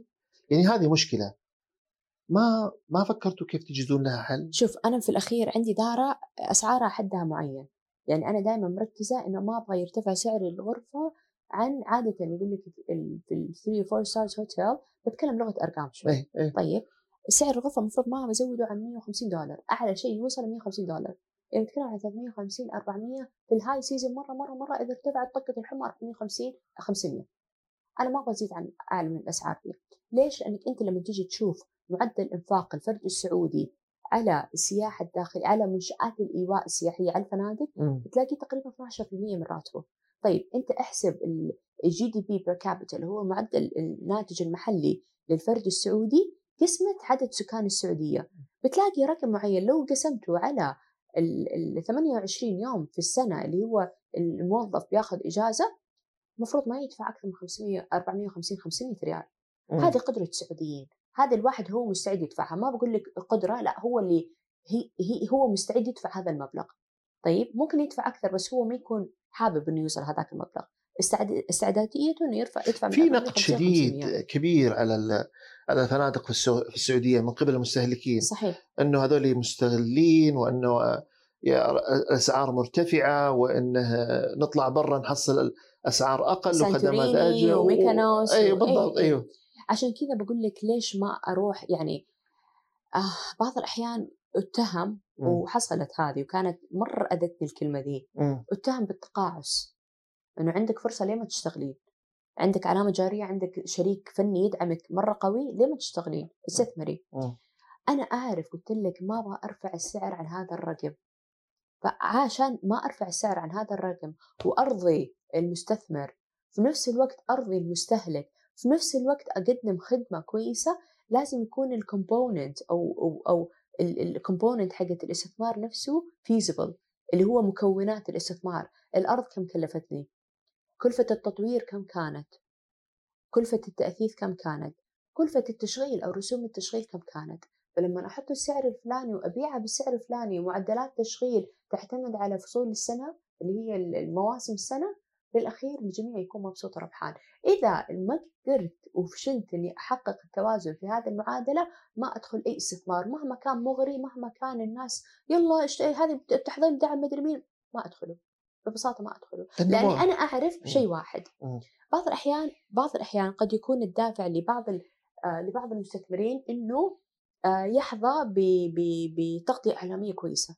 okay؟ إنه والله الفندق يفتتحوا الأمير أو الوزير أو ما أعرف إيش. لكن ترى خلال عشر سنوات أنت ما راح تكون مبسوط. الأرقام ما راح تكون داعمة لك. فإذا أنا ما قدرت أحقق اللي هو ال sustainability أو ال long term يعني أنا الفندق هذا خلال 10 20 سنة أنت يا صاحب عقار بتكون مبسوط. حيرتفع قيمة عقارك. العوائد من التشغيل حتكون مجدية بالنسبة لك. ما يكون عوائد التشغيل خلينا نفترض خلينا نفترض خلينا نفترض الصافي من العمليات التشغيلية مثلا 5 مليون أنت مستأجر المبنى ب 7 مليون. لكنك اندفعت في هذا الاستثمار عشان قالوا لك إنه X Y Z حيفتتح لك الفندق. فهمت علي؟ فأنا عشان أحقق جميع التوازن في هذه في في هذه المعادلة مو أي استثمار نقبله. مو أي استثمار حقيقي نقبله. وقلت لك الفرص اللي انعرضت علينا مثلا مثلا خلينا أقول لك في منطقة عسير آه الفرص اللي كانت موجودة كانت كلها الأراضي تبع الأمانة. طيب؟ إيه حكومية. حكومية. مم. ومواقعها رائعة مواقعها رائعة جدا جميلة. طيب. لكن يعني حتى الأمين يعني الدكتور وليد الحميدي والله ما قصر. الأستاذ محمد العمرة في وزارة السياحة كمان بعد ما قصر. كانوا يحاولون قد ما يقدرون لكن ال system وقتها العام ما كان يدعمهم. كان يقول أنا عندي system وعندي آلية لازم أحترمها أنا ما أقدر أتجاوزها. ال system كان عندهم إنه أي أرض فرصة موجودة عندك ما ينفع تقدمها لمستثمر مباشرة. لازم المستثمر نظام المناقصات. يجيب لك الفكرة ويجيب لك ال concept يجيب لك كل حاجة وإنت اطرحه كراسة وبعدين هو يرجع يقدم. وإن مثلا أنا وإنت يا أستاذ محمد قدمنا على الفرصه وأنا اللي مسوي ال concept أنت في الأخير ممكن تطورها. أو ممكن طيب التعب اللي أنا تعبته والجهد اللي أنا حطيته عشان أطور هذا ال concept أو أطور هذه الفكرة راح سدى فقلت له يعني أنا مرة أحترم الجهد اللي تسوونه بس أنا ما أقدر. يعني ما أقدر أبذل جهد و... خلينا نفترض يعني أنا ماني متمرسة في نظام المناقصات فما أعرف ممكن ما تصيب علي. فهالتعب كله حيروح على الفاضي. بعدين صرت أتواصل مع أصحاب عقارات خاصة. آه على إنه نجد فرص جاهزة مثلا مباني جاهزة جزء منها تجاري جزء سكني ونقلبها نحولها. برضو وجدت الأسعار ما هي مجدية. ما هي مجديه يعني حتكون شديدة المخاطر. يعني خلينا نفترض إحنا نحط ترى في حسباننا دائما إنه ممكن سنه من السنوات يحصل زي كذا كورونا ما تدري قفلنا الإشغال الفنادق كلها مقفلة ثلاث شهور. طيب فلازم أكون حاطة يعني آه، شوي هامش خطر. لو إيش ما صار مو أول أول أول أول أول آه، يعني آه، موجة أقابلها أسلم المبنى أقول شكرا والله ما عاد أقدر أدفع الإيجار وأطلع. لا أنا دائما أبحث يعني على علاقات طويلة الأمد. الحمد لله الحمد لله فضل الله قدرت يعني أطور علاقات طويلة الأمد مع مع stakeholders كانوا قد يفهمون أو يتكلمون نفس المبادئ اللي نتكلم عنها. مهم. يعني مثلا أعطيك على سبيل المثال عندنا آه، أحد المباني المستأجرة okay؟ لما جت جائحه الكورونا أنا معفية عن السداد. بالقانون أنا معفيه عن السداد الست شهور الازمه هذه اللي هو من ابريل إلى اكتوبر okay؟ قالوا لي طيب تعالي إحنا عندنا هذه إحنا جمعية خيرية. أنت معفيه بس ترى إحنا بتوقف أعمالنا. قلنا okay فوجدنا في الأخير فورمولا العقد كان بينتهي خلال ثلاث سنوات مددناه عشر سنوات. وجدنا في الأخير فورمولا تناسب الطرفين. فإذا هذه كلها عوامل عشان ينجح أي مشروع. فما أقدر أروح يعني أندفع وراء أي مشروع ويلا وخلينا نفتح ونشتغل بسرعة. وفي الأخير أنا متأكدة ومليون في المية وشايفة وعارفة إنه ما حيستمر. كان عندنا تجربة مع أحد المستثمرين في مدينة الرياض. طيب المستثمر هذا استأجر عقار من أحد صناديق الريت. وكنت أقول له من أول يوم جاءنا بعد ما استأجروا بعد ما انتهى واستأجر وخلص كل شيء. قال تعالوا شغلوا. أنت اوريدي بدأت حسابه تح- تحسب عليك وتقول تعالوا شغلوه طيب الثلاثة شهور اللي هي أنا قاعد أجهز لك المبنى هذا مين بيدفع الإيجار فيها؟ قال أنا ما عليكم خلاص إن شاء الله بنربح. حسبنا له قد إيش عوائد المبنى؟ قلت له اسمع عوائد المبنى كذا ترى 90% منها 90% منها بتروح في الإيجار. أقترح عليك إنك تخفض الإيجار. ما عليكم ما عليكم أنا بتصرف. طبعا حاولنا حاولنا نكمل معاه قد ما نقدر. حاولنا من جد نسدد ونقارب ونحاول نكمل في المشروع. ما قدرنا. صار يدخل علينا لأنه هو يعني إحنا كنا عارفين من الأساس إنه المبنى ما راح يجيب يعني لو حصل أي شيء ما حيقدر يسدد الإيجار. فكنا نقول له حاول اخفض الإيجار حاول تفاوض فرفض. طيب؟ وصلنا معاه في الأخير الحائط مسدود لأنه صار يقول أنتم خفضوا تكاليفكم. طيب يا أخي أنا معليش يعني كان يطالبني بأشياء مرة أساسية. شيلوا الموية من الغرفة لا تحطوا موية. يا أخي هذه من الأس... هذه ضيافة. على إيش نتكلم؟ إحنا ضيافة ضيافة. على إيش؟ خلاص يعني أجر سنه ويريح نفسك. إيش ال... ففي الأخير وصلنا حائط مسدود وانسحبنا من هذا المبنى قلنا ننسحب بكرامتنا ونحافظ على اسمنا. وبالفعل جاني خبر دوبه الأسبوع اللي فات إن ال- المبنى هذا انتزع منه وأنهى العقد. مم. أعيد وزيد. إذا ما وجدت إنه المعادلة مربحة ومريحة وناجحة لجميع الأطراف على الأمد الطويل ما أدخل في أي علاقة تعاقدية يعني معناته إنه ما حيصير عندنا فنادق في في ال secondary cities حيصير حيصير. لكن ب... لا لا يعني إذا أنا own اذا. اذا أنا تحت وطأة موضوع ال season إنه والله بس الصيف وبقية ال- بقية السنة المبنى ما هو شلون قدروا يفتحون في ينبع وربحانين الفنادق العالمية؟ ينبع تجارية يمكن. ينبع كلهم موظفين corporate 100% اي corporate يعني يقصد إنها صناعية ويمكن ما- بس ما هي سيز يعني ما هي ما هي ما أروح أنا أقضي إجازتي في ينبع علميني كيف صار؟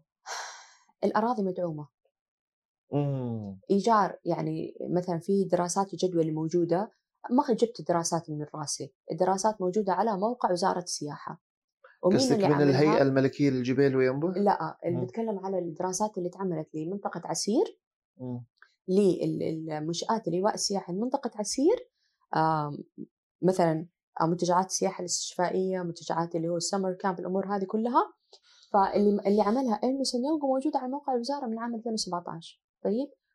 وتم عملها بناء على ال best practice best practice إنه يشوفون إيش اللي موجود في العالم كله شلون قاعدين العالم شغالين كله ويحاولون يطبقونه في السعودية. تعرف كم اقترحوا اقترحوا قيمة الأرض؟ ريالين على المتر okay. لما تيجي تلاقي السعر هنا في السعودية ما هو ريالين على المتر معناته ما هو ما حيكون مربح أيضا الأراضي هذا هنا دور صندوق التطوير السياحي طيب الينبع إيش سو- صار يعني؟ إيجار إيجار مبالغ رمزية نفس الشيء من ال... من الهيئة الملكية من؟ الهيئة نفسها أوكي أنت لما تيجي تبغى مثلا خلينا نقول لك أنا أعطيك مثال الهند تبغى تفتح مصنع آبل فيها. تعالي يا ابل اعطيكم incentive ما في tax لمدة عشر سنوات. أنت بتعطي incentive للشركه اللي تبغاها تجي عشان يقدرون هم يربحون معك. بس أنا عندي هنا قائمة طويلة من الرسوم. إيه. 15% ضريبة. 20 20 برضه 15 15 و5 5% أمانة. إيه. رسوم النفايات رسوم الإقامات والسعودة والتأمينات ورخصة البلدية. ورخصة السياحة مبلغ كبير. أيوه. تفتيش مكتب العمل تفتيش السياحة الدفاع المدني الزكاة والغير الغرامات غير غير.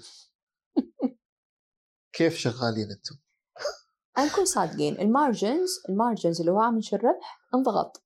إيه لكن كمان عطتنا فرصة إنه نعيد تشكيل نفسنا ونسوي diet.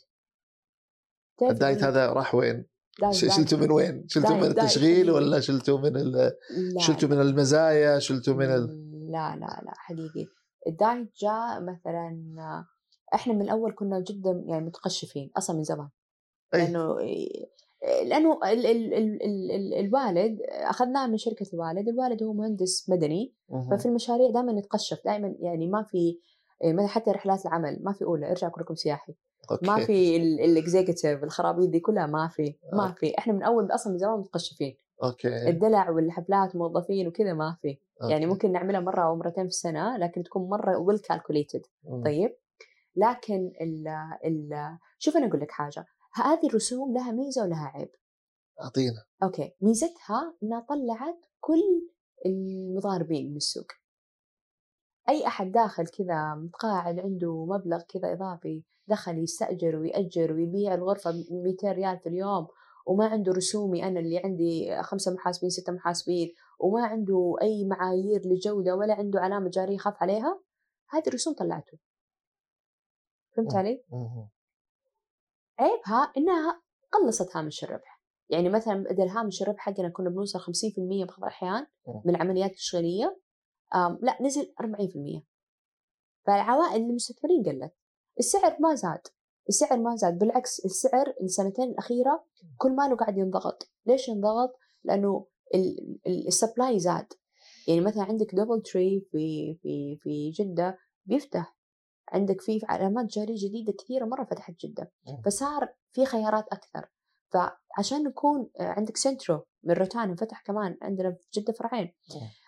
عشان السعر نقدر نحافظ نقدر نحافظ على نفس معدلات الإشغال ونقدر نستقطب نفس فئه العملاء حاولنا نضغط في السعر شوي نزلنا في السعر شوي. فالمتضرر الوحيد اللي من, من هذه كل المعادلة هو المستثمر. بس. إي بس إحنا قاعدين نتكلم على تشجيع الاستثمار وعلى الأشياء هذه. إذا بس خلينا نكون صادقين أخ محمد. يعني لا زالت لا زالت لا زالت السعودية تعتبر من أعلى العوائد. مم. يعني بتكلم مثلا خلينا نشوف دول مثلا زي أوروبا أو بريطانيا. مستحيل بتلاقي عائد على العقار أكثر من 4 5% انسى. بس السعوديه بتتكلم على ارقام 13% مع كل ذي الضرائب. أنا أشوف ما دام هذه الضرائب كلها ما دام هذه الرسوم كلها من جد راح تساهم في في في في في الاستثمار مستقبل البلد أعتقد إنه وبتقديم خدمات أفضل بالنسبة لنا. يعني ألغينا وظيفة في يوم من الأيام كان اسمها معقب اتلغت. لأنه من الخدمات اللي تقدمت لنا كل شيء صار إلكتروني الربط الإلكتروني صار أكثر من رائع. ما عاد صار لازم تروح وزارة التجارة ولا شيء بتليفونك يخدمونك كل اللي تبيه وإذا ما فتح ال website استشيرهم. فالخدمات اللي قاعدين أشوفها في المقابل يعني نحاول نسدد ونقارب يعني ممكن تعرف بعض الأحيان أول ما حطوا الضريبة اللي هي ال- الإضافية الناس اشتكوا كذا حقيقة أنا ما اشتكيت. لأني أنا كنت عارفة إنه من عام 2017 لما طلع الأمير محمد بن سلمان وقال حيكون في تحول اقتصادي أنا أعرف إيش معنى تحول اقتصادي. هذه دراستي. مم. إنه نحول free competitive market هذا مو شيء سهل. ولعلمك ترى دول كثيرة ما قدرت يعني تمر بهذا التحول كامل. لأنه هذا التحول في البداية أول ما أول ما مارسوا وطبقوا سوته مارغريت تاتشر وسوت وسوى في أمريكا نفس نفس الفترة عملوه. اللي هو تحول shift اقتصادي كامل أوكي؟ ال unemployment rate ترتفع ال interest rate ترتفع في أشياء كثيرة بتحصل بس once إنك تعدي منه نسميها في الاقتصاد the economy will recover itself. ال- الاقتصاد بيعالج نفسه بنفسه بيصير مزدهر أضعاف مضاعفه ما كانت فأنا أشوف ما دام هذا استثمار في مستقبل اقتصاد بلدنا أعتقد إنه يعني بدعمه. فين اللي ما أدعمها؟ المبادرات اللي ما أدعمها وأرفع صوتي فيها وأوقفها. والحمد لله دائما صوتي ينسمع. المبادرات اللي أشعر إنها ما راح تضيف قيمة. مثل؟ مثل إيش؟ مثل آه، منصة الرصد السياحي. منصة الرصد السياحي يبغون كل يوم آه، طبعا في أكثر من من من شاشة ب- مطلوبين إحنا يعني عندنا الحين موظف الاستقبال المفروض كل ما يدخل زبون يعمل check in يدخل على شاشة اللي هي الشموس تبع وزارة الداخلية ويدخل معلومات الز- الزبون قبلها يشتغل على برنامج الأوبرا عشان يدخل معلومات الزبون انه عمل check in. وبرنامج الكروت عشان يطبع له الكرت.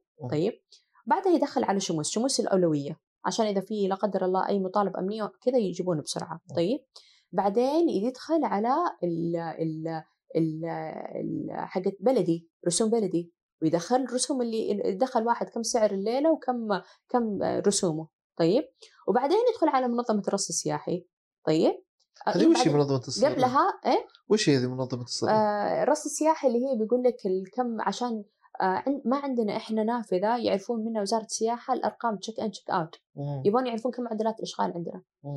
قبلها بيدخل على القناة اللي هو sales channel وبيتواصل ويحد يعمل آه، تحديث لحالة الضيف إنه وصل ولا ما وصل show ولا no show بعدها بيدخل على آخر شيء منصة رصد سياحي بيكتب مرة ثانية إنه دخل وسعر الليلة كذا وبيخرج اليوم الفلاني وهذه هويته وكل حاجة. فصار كم عنده شاشة موظف الإستقبال؟ موظفين الاستقبال بعض الأحيان حرام يعني دوبهم خريجين ثانوية يعني الواحد ياما يحوني في مشاكل مع بلدي بدل ما يدخلون فاتورة 600 ريال يدخلونها 6000 ريال. وأنا أروح أدفع وأكلم جماعة بلدي وأكلم الرياض وتكفى ومدري إيش و... لأنه هذه كلها إلكترونية. طيب. وهم يحاولون يحدون من التعامل اليدوي بطريقة يعني كل شيء إلكتروني صار. ف متى اعترض؟ لما كثروا شاشات قلت يا جماعة عندكم شيء اسمه أوبرا. أوبرا the أوراكل ألماني. أه. خذوا كل المعلومات اللي تبغونها منه. ليش تعطوني خمس شاشات؟ في الأخير أنا أضطر إني أوظف أزود موظف في استقبال عشان يسوي المدخلات هذه. مين المتضرر؟ متضرر الزبون أنا ما أقدر أدخلك إلا بعد ما تتم الإجراءات دي كلها. وتقعد أنت وعيالك ويستنون الأطفال يبكون تعرف ثقال الدم اللي في ال reception بتصير بعض الأحيان. لا أنا يعني إحنا دائما نحاول نسوي الكرت يكون جاهز. نكلم الزبون قبل أنت جاي ضيف يقول إيوه اكد دخولي بعد ساعة بجي متى بتوصل في الوقت الفلاني. أكون عامله إنه تسجيل الدخول بطاقته جاهزة كل حاجة يجي حياك الله تفضل سدد اطلع حتى بعض الأحيان طلع له ماكينة بغرفته مم. لأن أعرف إنه في أطفال. وأنا ام واعرف الحالة ذي الربكه وثقال الدم وواحد يجي عطشان تعبان يبي يدخل يريح وكذا. فبالطريقة ذي أنت أسأت لخدمتي زودت تكاليفي. بالإضافة للتكاليف هذه كلها زودت إنه الآن لازم أوظف ناس زيادة. فكان الاقتراح حقي والحمد لله الحمد لله إنه يعني آه، وجدت استجابة كبيرة عالية منه إنه خذوا كل المعلومات اللي تبغونها من النظام هذا. سووا الربط والحمد لله سوى ربط. خلاص صار أنتم إيه، تعبون على يعني الرصد السياحي صار ياخذ من الأوبرا صار إلكتروني. كويس. الشموس لا طبعا. إيه، لازم. لا إيه لازم. آه بلدي لا لازم لابد.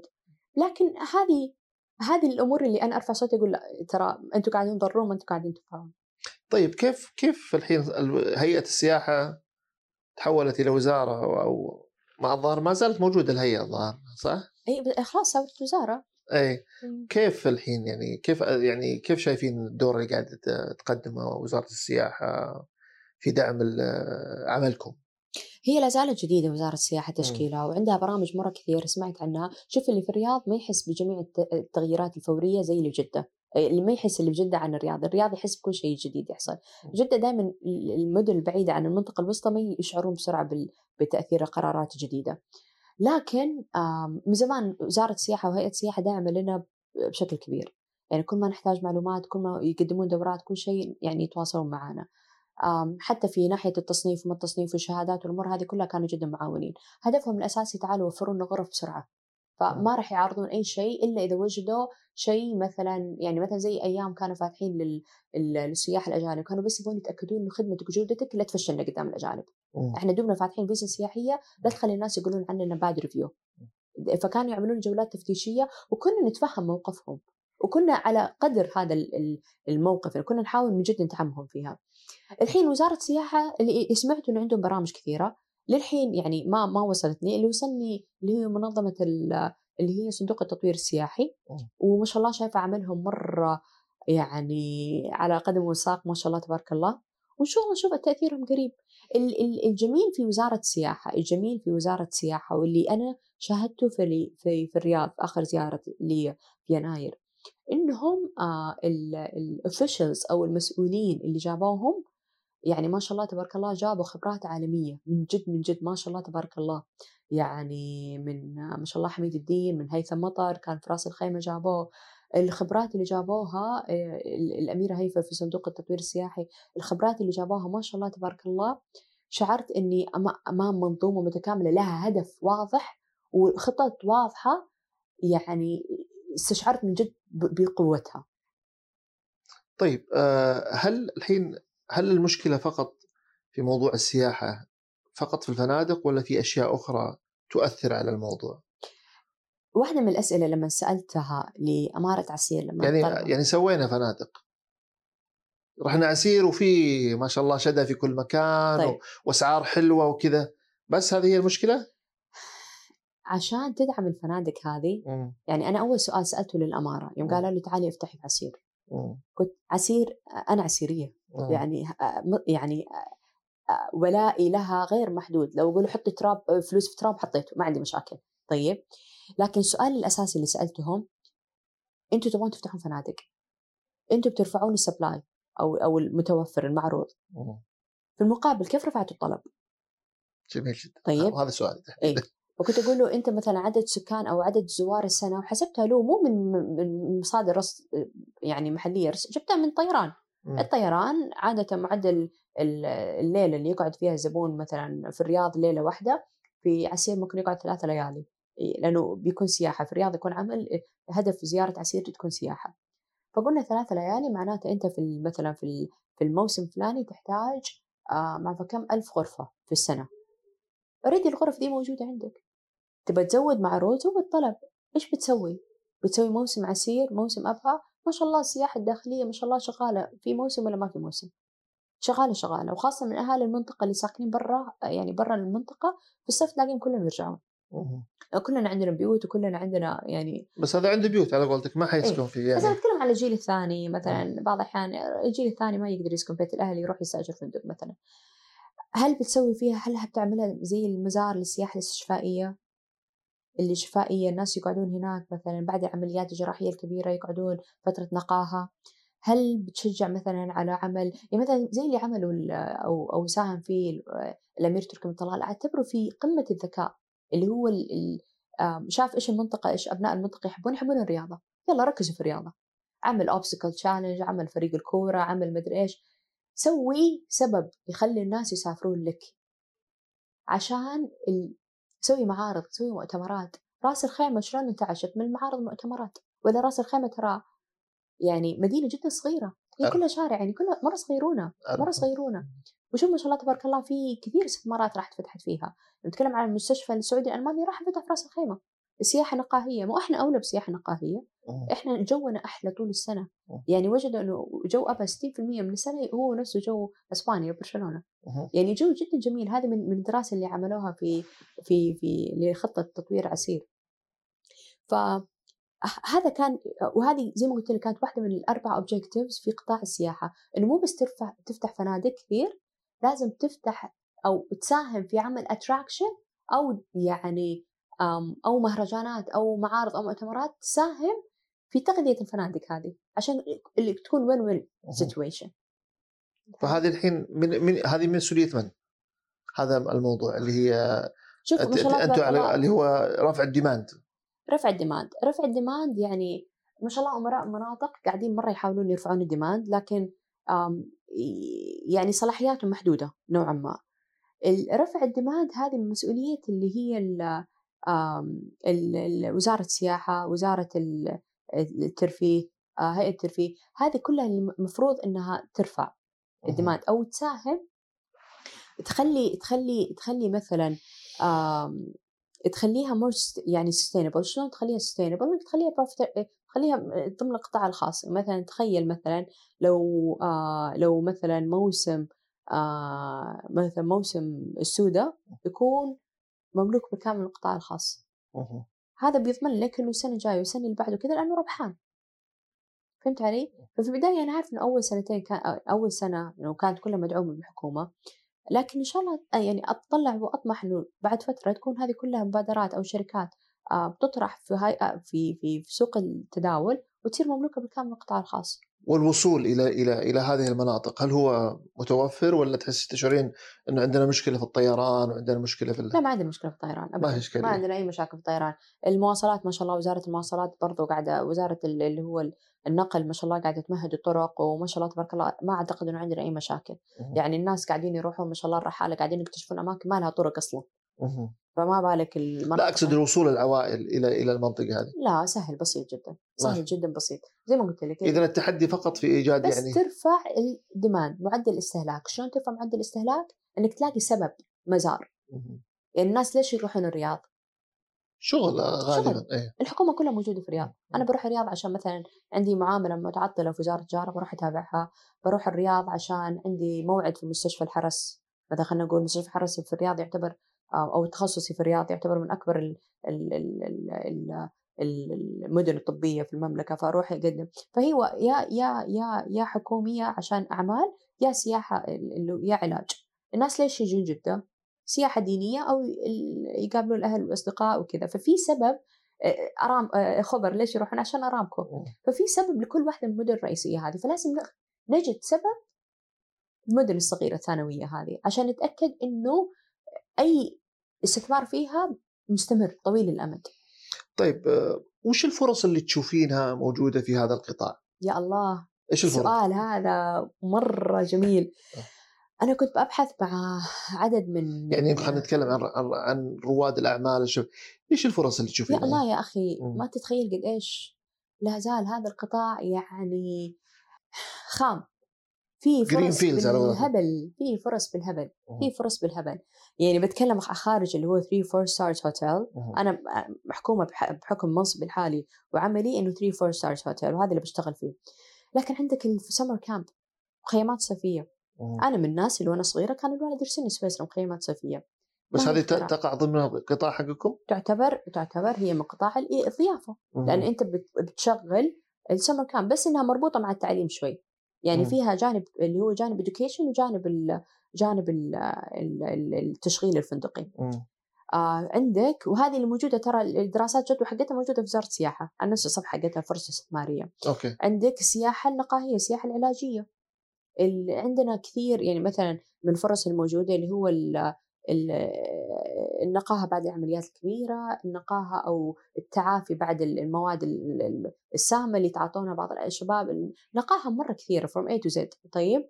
والتخفيف الوزن والأشياء زي مرة كثير مرة مم. كثير. تخفيف الوزن روح تركيا عشان خفف وزني طيب؟ إيش فيها أبها؟ يعني حلوة. آه، إيش عندك بعد؟ عندك المنتجعات عندك ال ال ال ال الأكواخ. عندنا في آه في في أمريكا في في في منتجع مرة جميل. منطقة زي سودة كذا غابة وفيها أكواخ يسمونها والله الناس اسمها بس الناس يروحون مرة يحبون يقعدون في الكوخ يشوفون النار الجو بارد. هذه ترى الأجواء الناس يروحون والله بريطانيا عشان يحظون فيها وهي موجودة عندنا. ف... ففي فرص يعني في... لا تعد ولا تحصى. أنت لما تجي تشوف روح شوف أي دولة وشوف إيش إيش الموجود فيها وإيش المستمر وشوف ال business model وتراها ما يخترع ذرة. برضه نعيد اعيد تطبيقها. عيد التجربه لكن عيدها بهوية. تناسب ابناء المنطقة؟ وأسعار تناسب ابناء المنطقة؟ جميل. يعني أنت تبيع لي غرفة ب 5000 ريال أو شاليه ب 15000 ريال هذه اللي ما تناسب أحد ما أدري تناسب مين. يعني كان أعتقد الصيف الماضي كانوا رسميا معلنين حاجة زي كذا باكج يعني للسياح الخارجيين الظاهر بهذا السعر يعني. 5000 و2000 و10000 و20000 ومدري إيش. أنا لا زال عندي تحفظ كبير جدا. قلت لك الأرقام تحكي عن نفسها. أنا ما اخترعت أرقام. شوف الناتج المحلي السعودي شوف متوسط فرد السعودي كم راتبه. الزوج والزوجة يشتغلون عندهم طفلين ثلاث أطفال كم متوسط راتبهم؟ كم يقدرون يدفعون؟ تبي تسوي منتجات لهم؟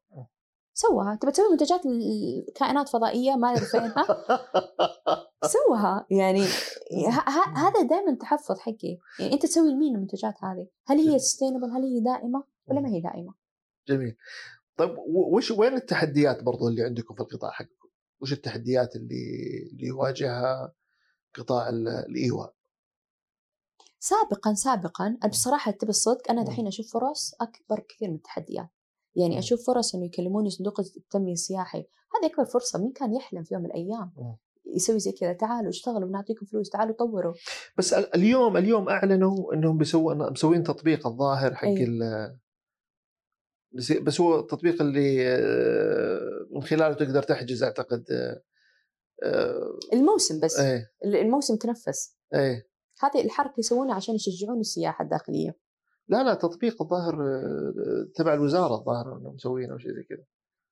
طبعا اليوم اليوم أعلنوا عنه شفت الخبر. أنا اللي أعرف التطبيق اللي موجود هو عشان عشان الموسم هذا اللي هو الموسم بدأ بدأت فكرته إنه يمسكون الرحلة من تبوك إلين الجنوب. مم. آه على كل المدن الساحلية ال- ال- على الشاطئ الغربي. مم. طيب؟ آم، الأجواء معتدلة فيها نوعا ما فيها رطوبة فيها بحر فيها كذا. فهذه هذه هذه فكرة الموسم. فكل الفنادق المشاركه معاهم بتعطي مزايا إنه مثلا خذ ثلاثة أيام الليلة الرابعة مجانا أو حاجة زي كذا. ففكرة ال- ال- اللي إذا إذا هذا كان فهمي الموضوع. إذا كان الموضوع شيء ثاني ما أعرف. هذا التطبيق يجمع جميع ال- المشاركين في هذا الموسم ويقدرون يحجزون عن طريقه. لا لا أعتقد إنه حاجة ثانية. ت- تطبيق آه، إنك تقدر زي الظاهر شيء شبيه ب Airbnb الظاهر شيء زي كذا. آه okay للعقارات الخاصة يعني؟ أعتقد يا أعتقد. ممكن. مرة جميلة. مم. لأنه Airbnb ناجح في أبها. مم. ناجح في أبها. ناجح في أبها. يعني ممكن تستغرب بس ناجح في أبها وجربت ما ما يهددكم أنتم Airbnb ما يهدد القطاع ال- ال- أم شوف في فرنسا أخذ حوالي 30 أو 40% من من ال من ال demand. ففرنسا مرة كان تأثيره سيء. 40% 30 ل 40% من ال demand آه. يعني معدلات إشغال فنادق فرنسا كانت 90% مم. اليوم 55 60 يعني ما ما صارت توصل زي أول. آه أعتقد إنه ما يهدد أعتقد إنه بي- بس يخاطب شريحة مختلفة. يعني أنا أحجز في Airbnb بس وين أحجز في Airbnb إذا رحت لندن. لأني أروح هناك أقعد مثلا أسبوعين ثلاثة. أبغى مكان أقعد فيه. في لندن ما- ما في شقق يعني فندقية كثيرة لأني ما بقعد في غرفة فندق خنقة مم. مع أولادي وأطفالي وكذا أحتاج مكان كبير فأعتقد إنه يخاطب شريحة مختلفة الشريحة اللي هي ما هي يقعدون يوم يومين يقعدون ثلاثة أسابيع أسبوعين لأنه مم. Airbnb ترى في في لا زال يعني لا زال أنت لازم تعرف صاحب العقار أو لازم تقابله في مكان معين ويعطيك مفتاح وبعض الأحيان يا إيه. سيد يا تغيب وحصل لي موقف مرة بايخ معاهم في لوس أنجلوس مم. وأعطاني عقار خربان مم. وما رجعوا لي المبلغ وتورط والمبلغ اللي كنت حطيته كبير مم. فلا زال Airbnb جديد نوعا ما. المنافس واللي يخوف مو Airbnb أويو آه الشركة الهندية هذه الشركة الهندية أنا داخلة بطريقة مجنونة داخلة وهي تعرف تنافس مين هي تعرف تخاطب مين. تذكري يوم قلت لك إنه 90% من أصحاب العقارات الفندقية هم يملكونها لأول مرة؟ أيوه. فبعضهم كثير يبغى يكون هذا مشروع تقاعده يبغى يديرها بنفسه. ما يبغى يعطيها أي operation operator يا هو عنده قدرة إنه كل يوم يجي الدوام ويتابع عماله ويتابع موظفينه بنفسه. بيكون الفندق مثلا ما- 30 40 غرفة مقدور عليه. وإن جاب operator هو مو عاجبه إنه آه، يسلم ال- ال- الجمل بما حمل المشغل ثاني يبغى يكون هو على رأس العمل. فأويو نجحت في استهداف هذه الشريحة. قالت له تعال أنا بعطيك آه، أنا بحط غرفك على منصات البيع. كلها بخليك accessible لكل القنوات البيع اللي قلت لك عليها قبل شوي. okay.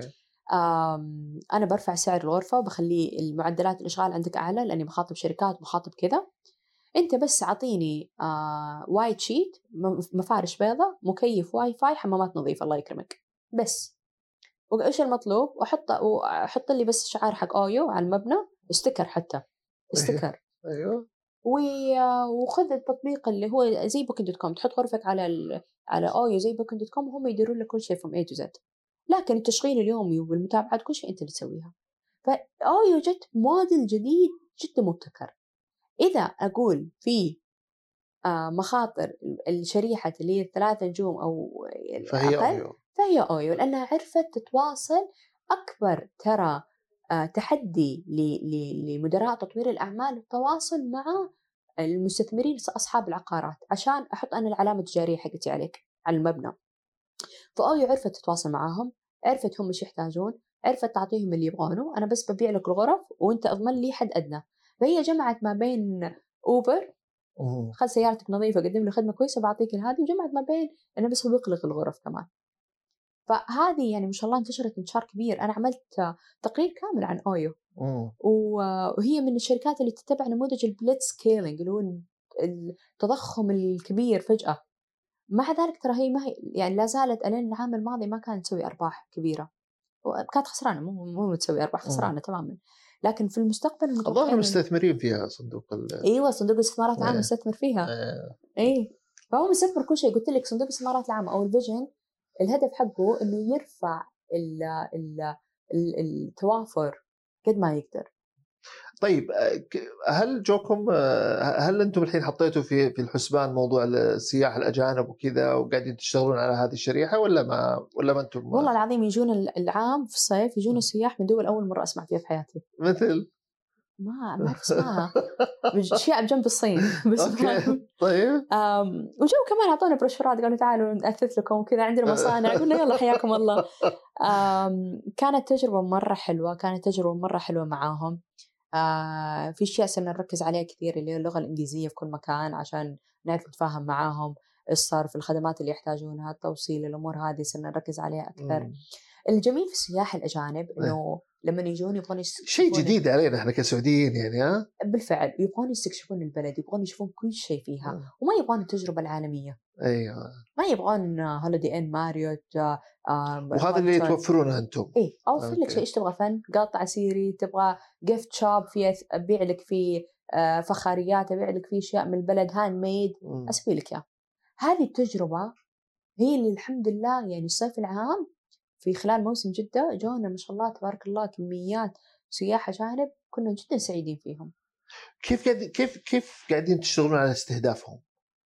إي إحنا في من خلال هذه المنصات اللي ذكرتي لي عنها في البداية. إيه من هذه المنصات في إيه. عندنا كمان third party متعاون مع third party يسوق للدول الاجنبيه إي. ال third party هو مقره الرئيسي في بريطانيا إي. وهو اللي متعاملين معه يسوق للدول ال- الأجنبية. أجنبية. بالإضافة عندنا في في في ال marketing متعاونين مع digital marketing agency موجودة في دبي. آه فهي يعني both of them يشتغلون يعني على نفس الخطة. والحمد لله. جميل. يا. طيب آه، أنا صراحة استمتعت جدا بهذا ال- ال- ال- اللقاء ولكن كعادتي دائما أحب أني أترك ال- على قولتهم المساحة الأخيرة لضيفي. فإذا كان في شيء يعني تشعرين أن إحنا ما تكلمنا عنه أو نقطة حابة تتكلمين عنها المساحة الأخيرة لك. والله لا يعطيك العافية أظن ما بقينا شيء اللي تكلمنا فيه أنا وأنت اليوم. آم، آه، يعني هو بس نفس الكلام تكلمت فيه آه، مع مع أحد الإعلاميين قبل فترة في رمضان كان عندنا مقابلة معاه. يعني الله يقول وأتيناكم كل شيء سببا وأحس الأسباب كلها متاحة لنا. في في في إن مكنا له في الأرض وأتيناهم كل شيء سببا.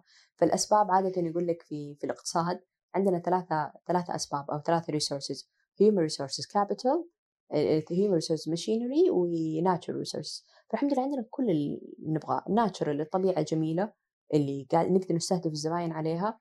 ال human في في التعليم وفي الجامعات وفي كثير اللي صاروا يدعمون الحمد لله مستوى التعليم بشكل عام اللي والتطور اللي صار في في التعليم السياحي. وال machinery الحمد لله صار كل شيء مسخر لنا. يعني ما عاد صار ال solution وال software الاشياء هذه ما عاد صارت صعبة المنال والوصول لها زي السابق فبما إنه كل شيء موجود ومع ذلك بنلاقي دعم حكومي من ناحية تمويل من ناحية إنه إيجاد فرص استثمارية جديدة فما أظن في أي عذر. يعني المرحلة الجاية إنه واحد يقول ما لقيت وظيفة. ما عاد في شيء اسمه ما لقيت وظيفة. الأسبوع اللي فات واللي قبله نزلت الطائف. وكلمت أحد الشباب هناك آه مسوي له وكالة آه للإرشاد السياحي. أقسم بالله طول عمري أروح الطائف إنها أجمل مرة رحت فيها الطائف. ودفعت له يعني دفعت مبلغ حق عائلة إحنا كنا عائلة مرة كبيرة دفعت له تقريبا 2000 ريال سوانا جلسة سوانا العشاء سوانا كل حاجة وهو هو قاط معه أربع شباب. فأنا قاعدة أفكر كم طلع له هذا الشاب؟ من الجولة هذه كلها لمدة يومين مع العشاء مع الجلسة مع الخيمة مع التسلق مع كل شيء كم طلع له هذا الشاب؟ 200 300 ريال؟ مع ذلك كانت كافية إنه يشتغل. فأنا هذا اللي هذا اللي أنا أستغرب منه لما يقول لك ما في فرصة ما في وظيفة ما في مدري إيه. طيب يا أخي اشتغل تحرك. يعني اشتغل. أنا قلت لك ماما ما كان عندها شيء ماما خريجة سياحة أو خريجة شريعة. وقدرت تسوي والحمد لله اليوم الشركة تحت مظلة شركة مساهمة عامة مدعومة من صندوق الاستثمارات العامة. يعني إيش في؟ إيش دورها اليوم؟ هي ك... على فكرة هي شركة اليوم في قاعد الوالده أقصد يعني. إي مساهمة مقفلة حاليا. إيه. أو يعني خلال خمس سنوات جاية نحدد مصيرها يا إنها تروح هي لحالها آه، مساهمة يا إنها تظل تحت مظلة آه، ميزة إنها مساهمه مقفلة هي سهولة الإجراءات الحكومية. ما عندنا كونسترين كثيرة. ما عندنا إجراءات ما عندنا آه، يعني مثلا قيود كثيرة زي الشركات المساهمة العامة. فسهل المشاريع تتحرك يعني ما عندنا مو لازم نفصح كل فترة عن مشاريعنا عادي نقدر نتحرك فيها بسهولة. فبعد ما شرحت هالكلام كله قلت لك ما في ما في عذر للعالم لأي شاب متخرج أو متخرجة جديدة يقول لك ما في ما في فرص. آخرتها أمس مرسل إعلان لكذا واحد متخرج من يعني من العائلة فتحوا دحين مكتب العمل اللي هو فرص العمل عن بعد. ما حد في أي أي أحد الذريعة يقول ما عندي فرصة. الحمد لله يعني حسب بلدنا مليانة خير بس إحنا نعرف نشتغل زين. الله يعطيك الله العافيه يعافيك إن شاء الله. شكرا لك آه، استمتعنا جدا بهذا اللقاء. الله يسعدك شرف لنا والله أخي. عجبتك الحلقة؟ أشترك في البودكاست قبل المغادرة عشان توصلك الحلقات الجديدة دوريا. وشارك الحلقة مع أصدقائك. ولو تستمع لهذه الحلقة عبر آيتونز قيم الحلقة وقلنا رأيك في التعليقات.